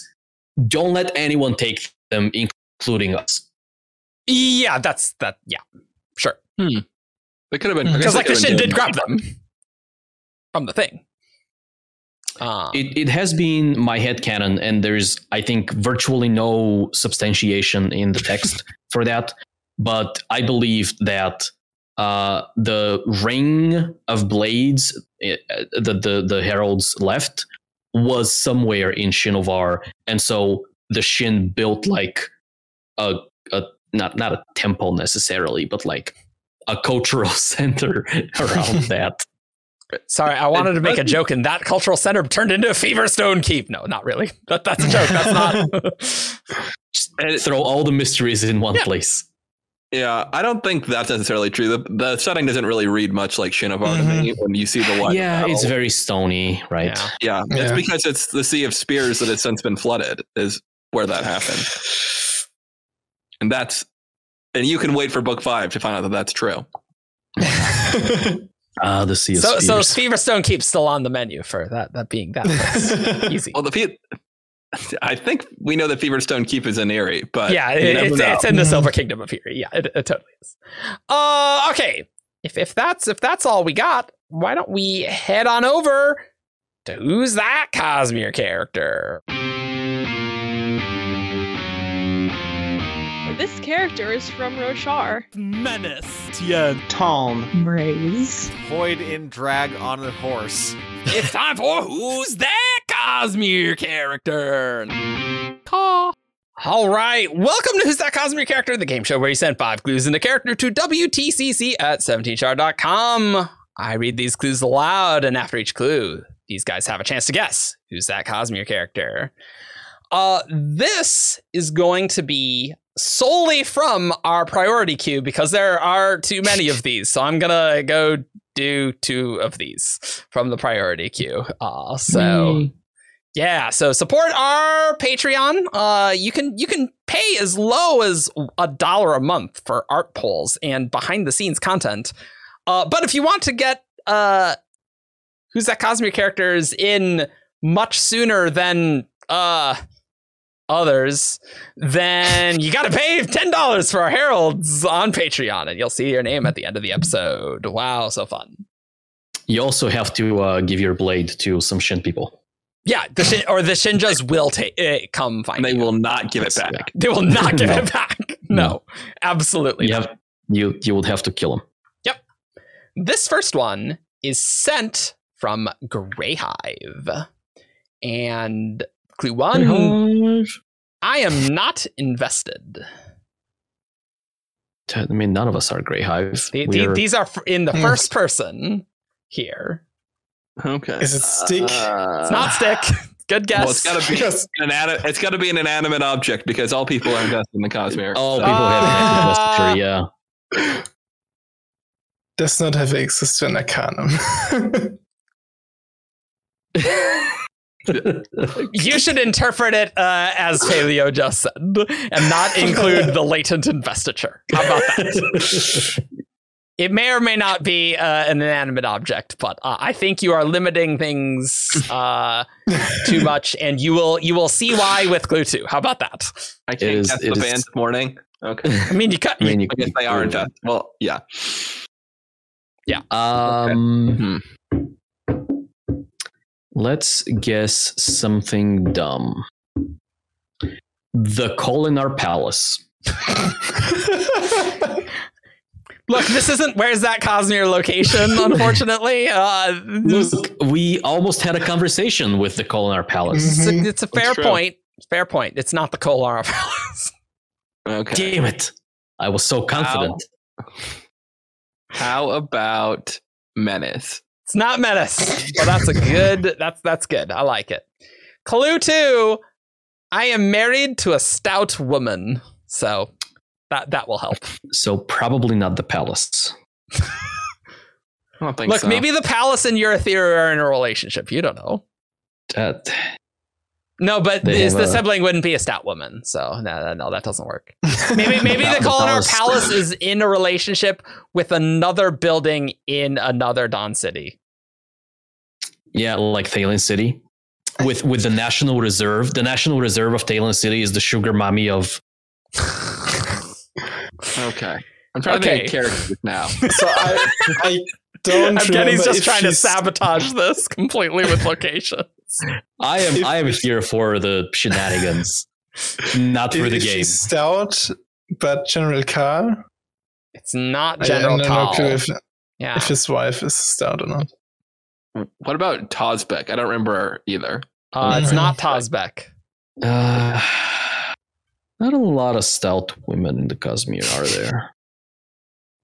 Uh, I don't know if that's accurate necessarily. I mean, What is a stout? what does it mean to be stout? Not the most flattering adjective to use. Mhm. No. uh, the I I remember virtually nothing of her, but I, I am gonna guess uh the husband of Yokska. Oh, I thought you were gonna go with like the the ardent pair in that the way of King's interlude that we always that end up. was that was Garanid and and the one that I always forget. I was thinking about that for clue one. Nice. Uh, no, it's not the husband of Yokska.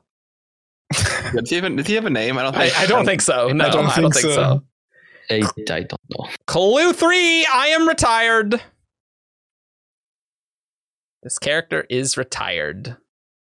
What about uh the guy who is Dalinar's huntmaster? Is he married?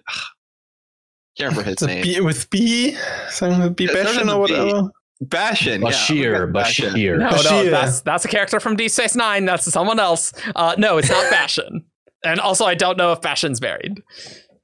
I don't think so. I feel like but- he actually wouldn't settle down with the thing, but yeah. Yeah, Uh, Kyan? it's not Kyan. He's have no retired. clue That's that true. Yeah, Yeah. yeah. Uh, he's he's the Tired stealth one in the relationship. He is a someone in the relationship. That is also true. Yes. I'm gonna I'm gonna lean on on so many technicalities here Oh, great. Those are my favorite. uh, by guessing Claude. No. Oh, but he, he is No. invested though. and Schultz isn't. He is by dead, I think. definition invested. he is by definition invested. He's That's less invested than a regular person, I assume. what does it mean to be invested in the Cosmere? Like it's just, that's a there's levels, you know, of heightening. Okay, you all guessed. Yeah, yeah, you all guessed. Uh, Mhm. clue four: I am famous and well respected in my octant. Oh man. Oh, what about Lord Peterus? It is Lord Peterus. Da, da, da. Clue five was I was killed by the main antagonist of my book. yeah. I was gonna say that's that's the idiot that talked back against Miles, wasn't it? Yeah, At yeah, the- yeah, yeah, yeah, yeah, Yeah. And died. uh, was it a wedding me, or, or a party? The man who was willing to stand up. to a kidnapper. oh yeah, because he was he was I- a soldier twenty years ago or whatever, and had a He was gun. a constable. He was a actively. He had just retired as a constable after and he just the retired. It- Strangler. I think it makes sense, and it's a brave thing for Lord Peterus to do to stand up for the right thing. Especially since that's- these people aren't coming back. Like it's not like they're gonna get released with a hostage with a ransom in three hours. They're just vanishing. so that's, that's a good point. It's a good point. Um, nice. This next one is from Psycho. Clue one. concerning. Yep. Great Herald though, but I mean, that they all are. they all they all are. They all are. all the heralds are psychotic. Uh, we love heralds on Patreon. Yeah, we're, this is that's a joke. Not. Uh, clue one. This character killed a lot of people. Let's go with a herald. How about Nale? It's not Nale. Probably not. How directly does it have to be that character killed them? I hope we'll find out Because you could- clues. You could argue that Sazed killed a lot of people when he. You could. You could argue But that. I won't. Is that your guess? No, it's. Uh, That that would be pretty mean uh, of a clue. That would be that'd be pretty sweet. uh, This character is a war criminal. Uh, killed a lot of people. The Stormfather. It's not the Stormfather. He did kill a lot of That's people. a, that's a good one. mhm. Because you wouldn't you wouldn't like immediately go to that, but like the Stormfather is responsible for many many many deaths. He doesn't feel that bad about it. No, he absolutely doesn't. I mean, how responsible is he? Silence is my guess. not Ooh. Silence Montaigne. Nice. Clue two. This character played a protagonist. Wait, in a play or like tricked them? or you're not gonna you're not gonna specify. It's more because I think this clue is vague. What about Tonk Mhm. Fah? It's not Tonk Fah. So because I'm uncertain, I'm just not going to say anything. Uh, I, I would love to be able to specify more clearly. How about that? There's not a lot of play acting in the Cosmere, to be fair. yeah. Mhm. Unless it's like the one of the actors that are in the Hero for All Ages play, and we're definitely not going to get that. They probably Yeah. people. it's uh, uh, what was he called? The ape guy? Ape Manson? Manton? Or? Manton, uh, okay. What? Yeah. What? He's- he's- he's one of- Right, he- oh, this is this is one of those era two like oh Yeah. Ape Man- it, you know I do kind of remember that name. Yeah. yeah, Yeah, He's one of Suit's distractions for Wax. Yeah. yeah. Uh, played a protagonist. Or is there a protagonist that's an instrument that's getting played? I'm trying to think. Mm, I don't know. I'm just imagining a spren that manifests as an instrument and this person is playing the manifestation of that spren. That'd be really fun. Not and that spren's a protagonist, so it's still, right? You know? Yeah. Stormlight, nine spoilers, by the way. Shard drums. Yeah but uh, I'm going to guess. Uh, I forgot it again. well done. Nice. the, uh, the pursuer. It's not the pursuer. Because he. Very nice. Okay. Uh, I did. I did guess bleeder. By the way, Oh, it is Bleeder. Good job. It is fun. I totally didn't even process that you I even didn't said hear that. that. at all. No, I didn't. Uh, sometimes like two Discord minutes just like selects Okay. uh, who's loudest if there's multiple people And a, talking. a kandra can sort of play a protagonist as well if you if you want to. Yeah. I, I don't think Yeah. Clue, That's, clue, that's a really it's good point. yeah, Clue 3. Well, is Lessie a protagonist? I don't know. Uh, Mm. Clue 3 this character's death was mourned for by their lover twice. Um, potentially more. twice in there because that No, would've no, been- no, j- no. I, I, I was added that. No. how many times can we kill this character? Yeah, many times. Uh, clue four: This character's actions benefited the Lord Ruler. That's a fun Paalm fact. Um, It's very true. And clue five: This character interacted with characters who appeared in both Mistborn Era one and two. I mean, she was yeah, in- because. She was Lord of the Roscandra, so Mhm. Yeah, but the Lord Ruler Okay. didn't appear in Era two, so that'd be like Zed, I guess. Oh no, I think it's not characters that appear in both, but both in Era Two and Era One Yeah, is where they characters from interacted. both Yeah. Yeah. So the one from Era One is the Lord Ruler, and the one from Era Two is everyone that she interacts with in Era Two. yeah. This character interacted with characters who appeared in both Mistborn Era one and two. Oh I think I think I'm still reading it the way. Yes. Okay. they're interacting with characters that appeared Okay, in then it Era One and characters that appeared in Mistborn Era Two. but says it would work. Yeah, says it As, first. Says like, it uh, Why did she Anyways, leave Tom, we didn't need to argue she about the details. She didn't interact with him in Era One, but he he appears in appeared. both. He Era appeared in both eras. That's right. That's that's what it said. Yeah. Interacted That with makes, way, characters le- that that makes way less sense to me, but okay. Psycho, put your comments in the Shardcast chat because I know you're there uh, about what you, what you think.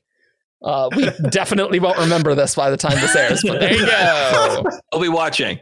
We'll be watching. All right. Well, we hope you enjoyed this episode. Uh, come to us on 17thshard.com for all your news, discussion, theories, and fun when we get the site up. it should be up by then. Yeah, hopefully by Hopefully. now it's working. it's literally June, and the site is currently down uh, with reasons. Uh, so, but by the time you have it, it should be up probably. Uh, Unless it's down again. unless it's down again. Mhm. Yeah, you know. We Uh, should schedule a downtime. Just do do a reenactment of the recording experience. just, just, Please just, ping Eric if just the power off down. the server. I- I'll just have to remember to power off the server when I post yeah, this yeah, yeah, podcast. yeah, yeah. That's dedication. Anyway, man. you can come there for all your news, discussion, theories, and fun. You can also go to Discord, though Discord does also have some downtime. That does happen sometimes. That's true. yeah. Uh, But Discord Nothing is also a heaps of fun. Yeah, that's not our fault. Um, you can find us on Facebook, Twitter, uh, Instagram, iTunes, YouTube. Uh, you can support us on Patreon. Um, for as little as a dollar. And I don't know where this outro is going, so I guess I'll just say bye. Peace. Bye. I, I don't know how to like stone shape an outro, so Caw.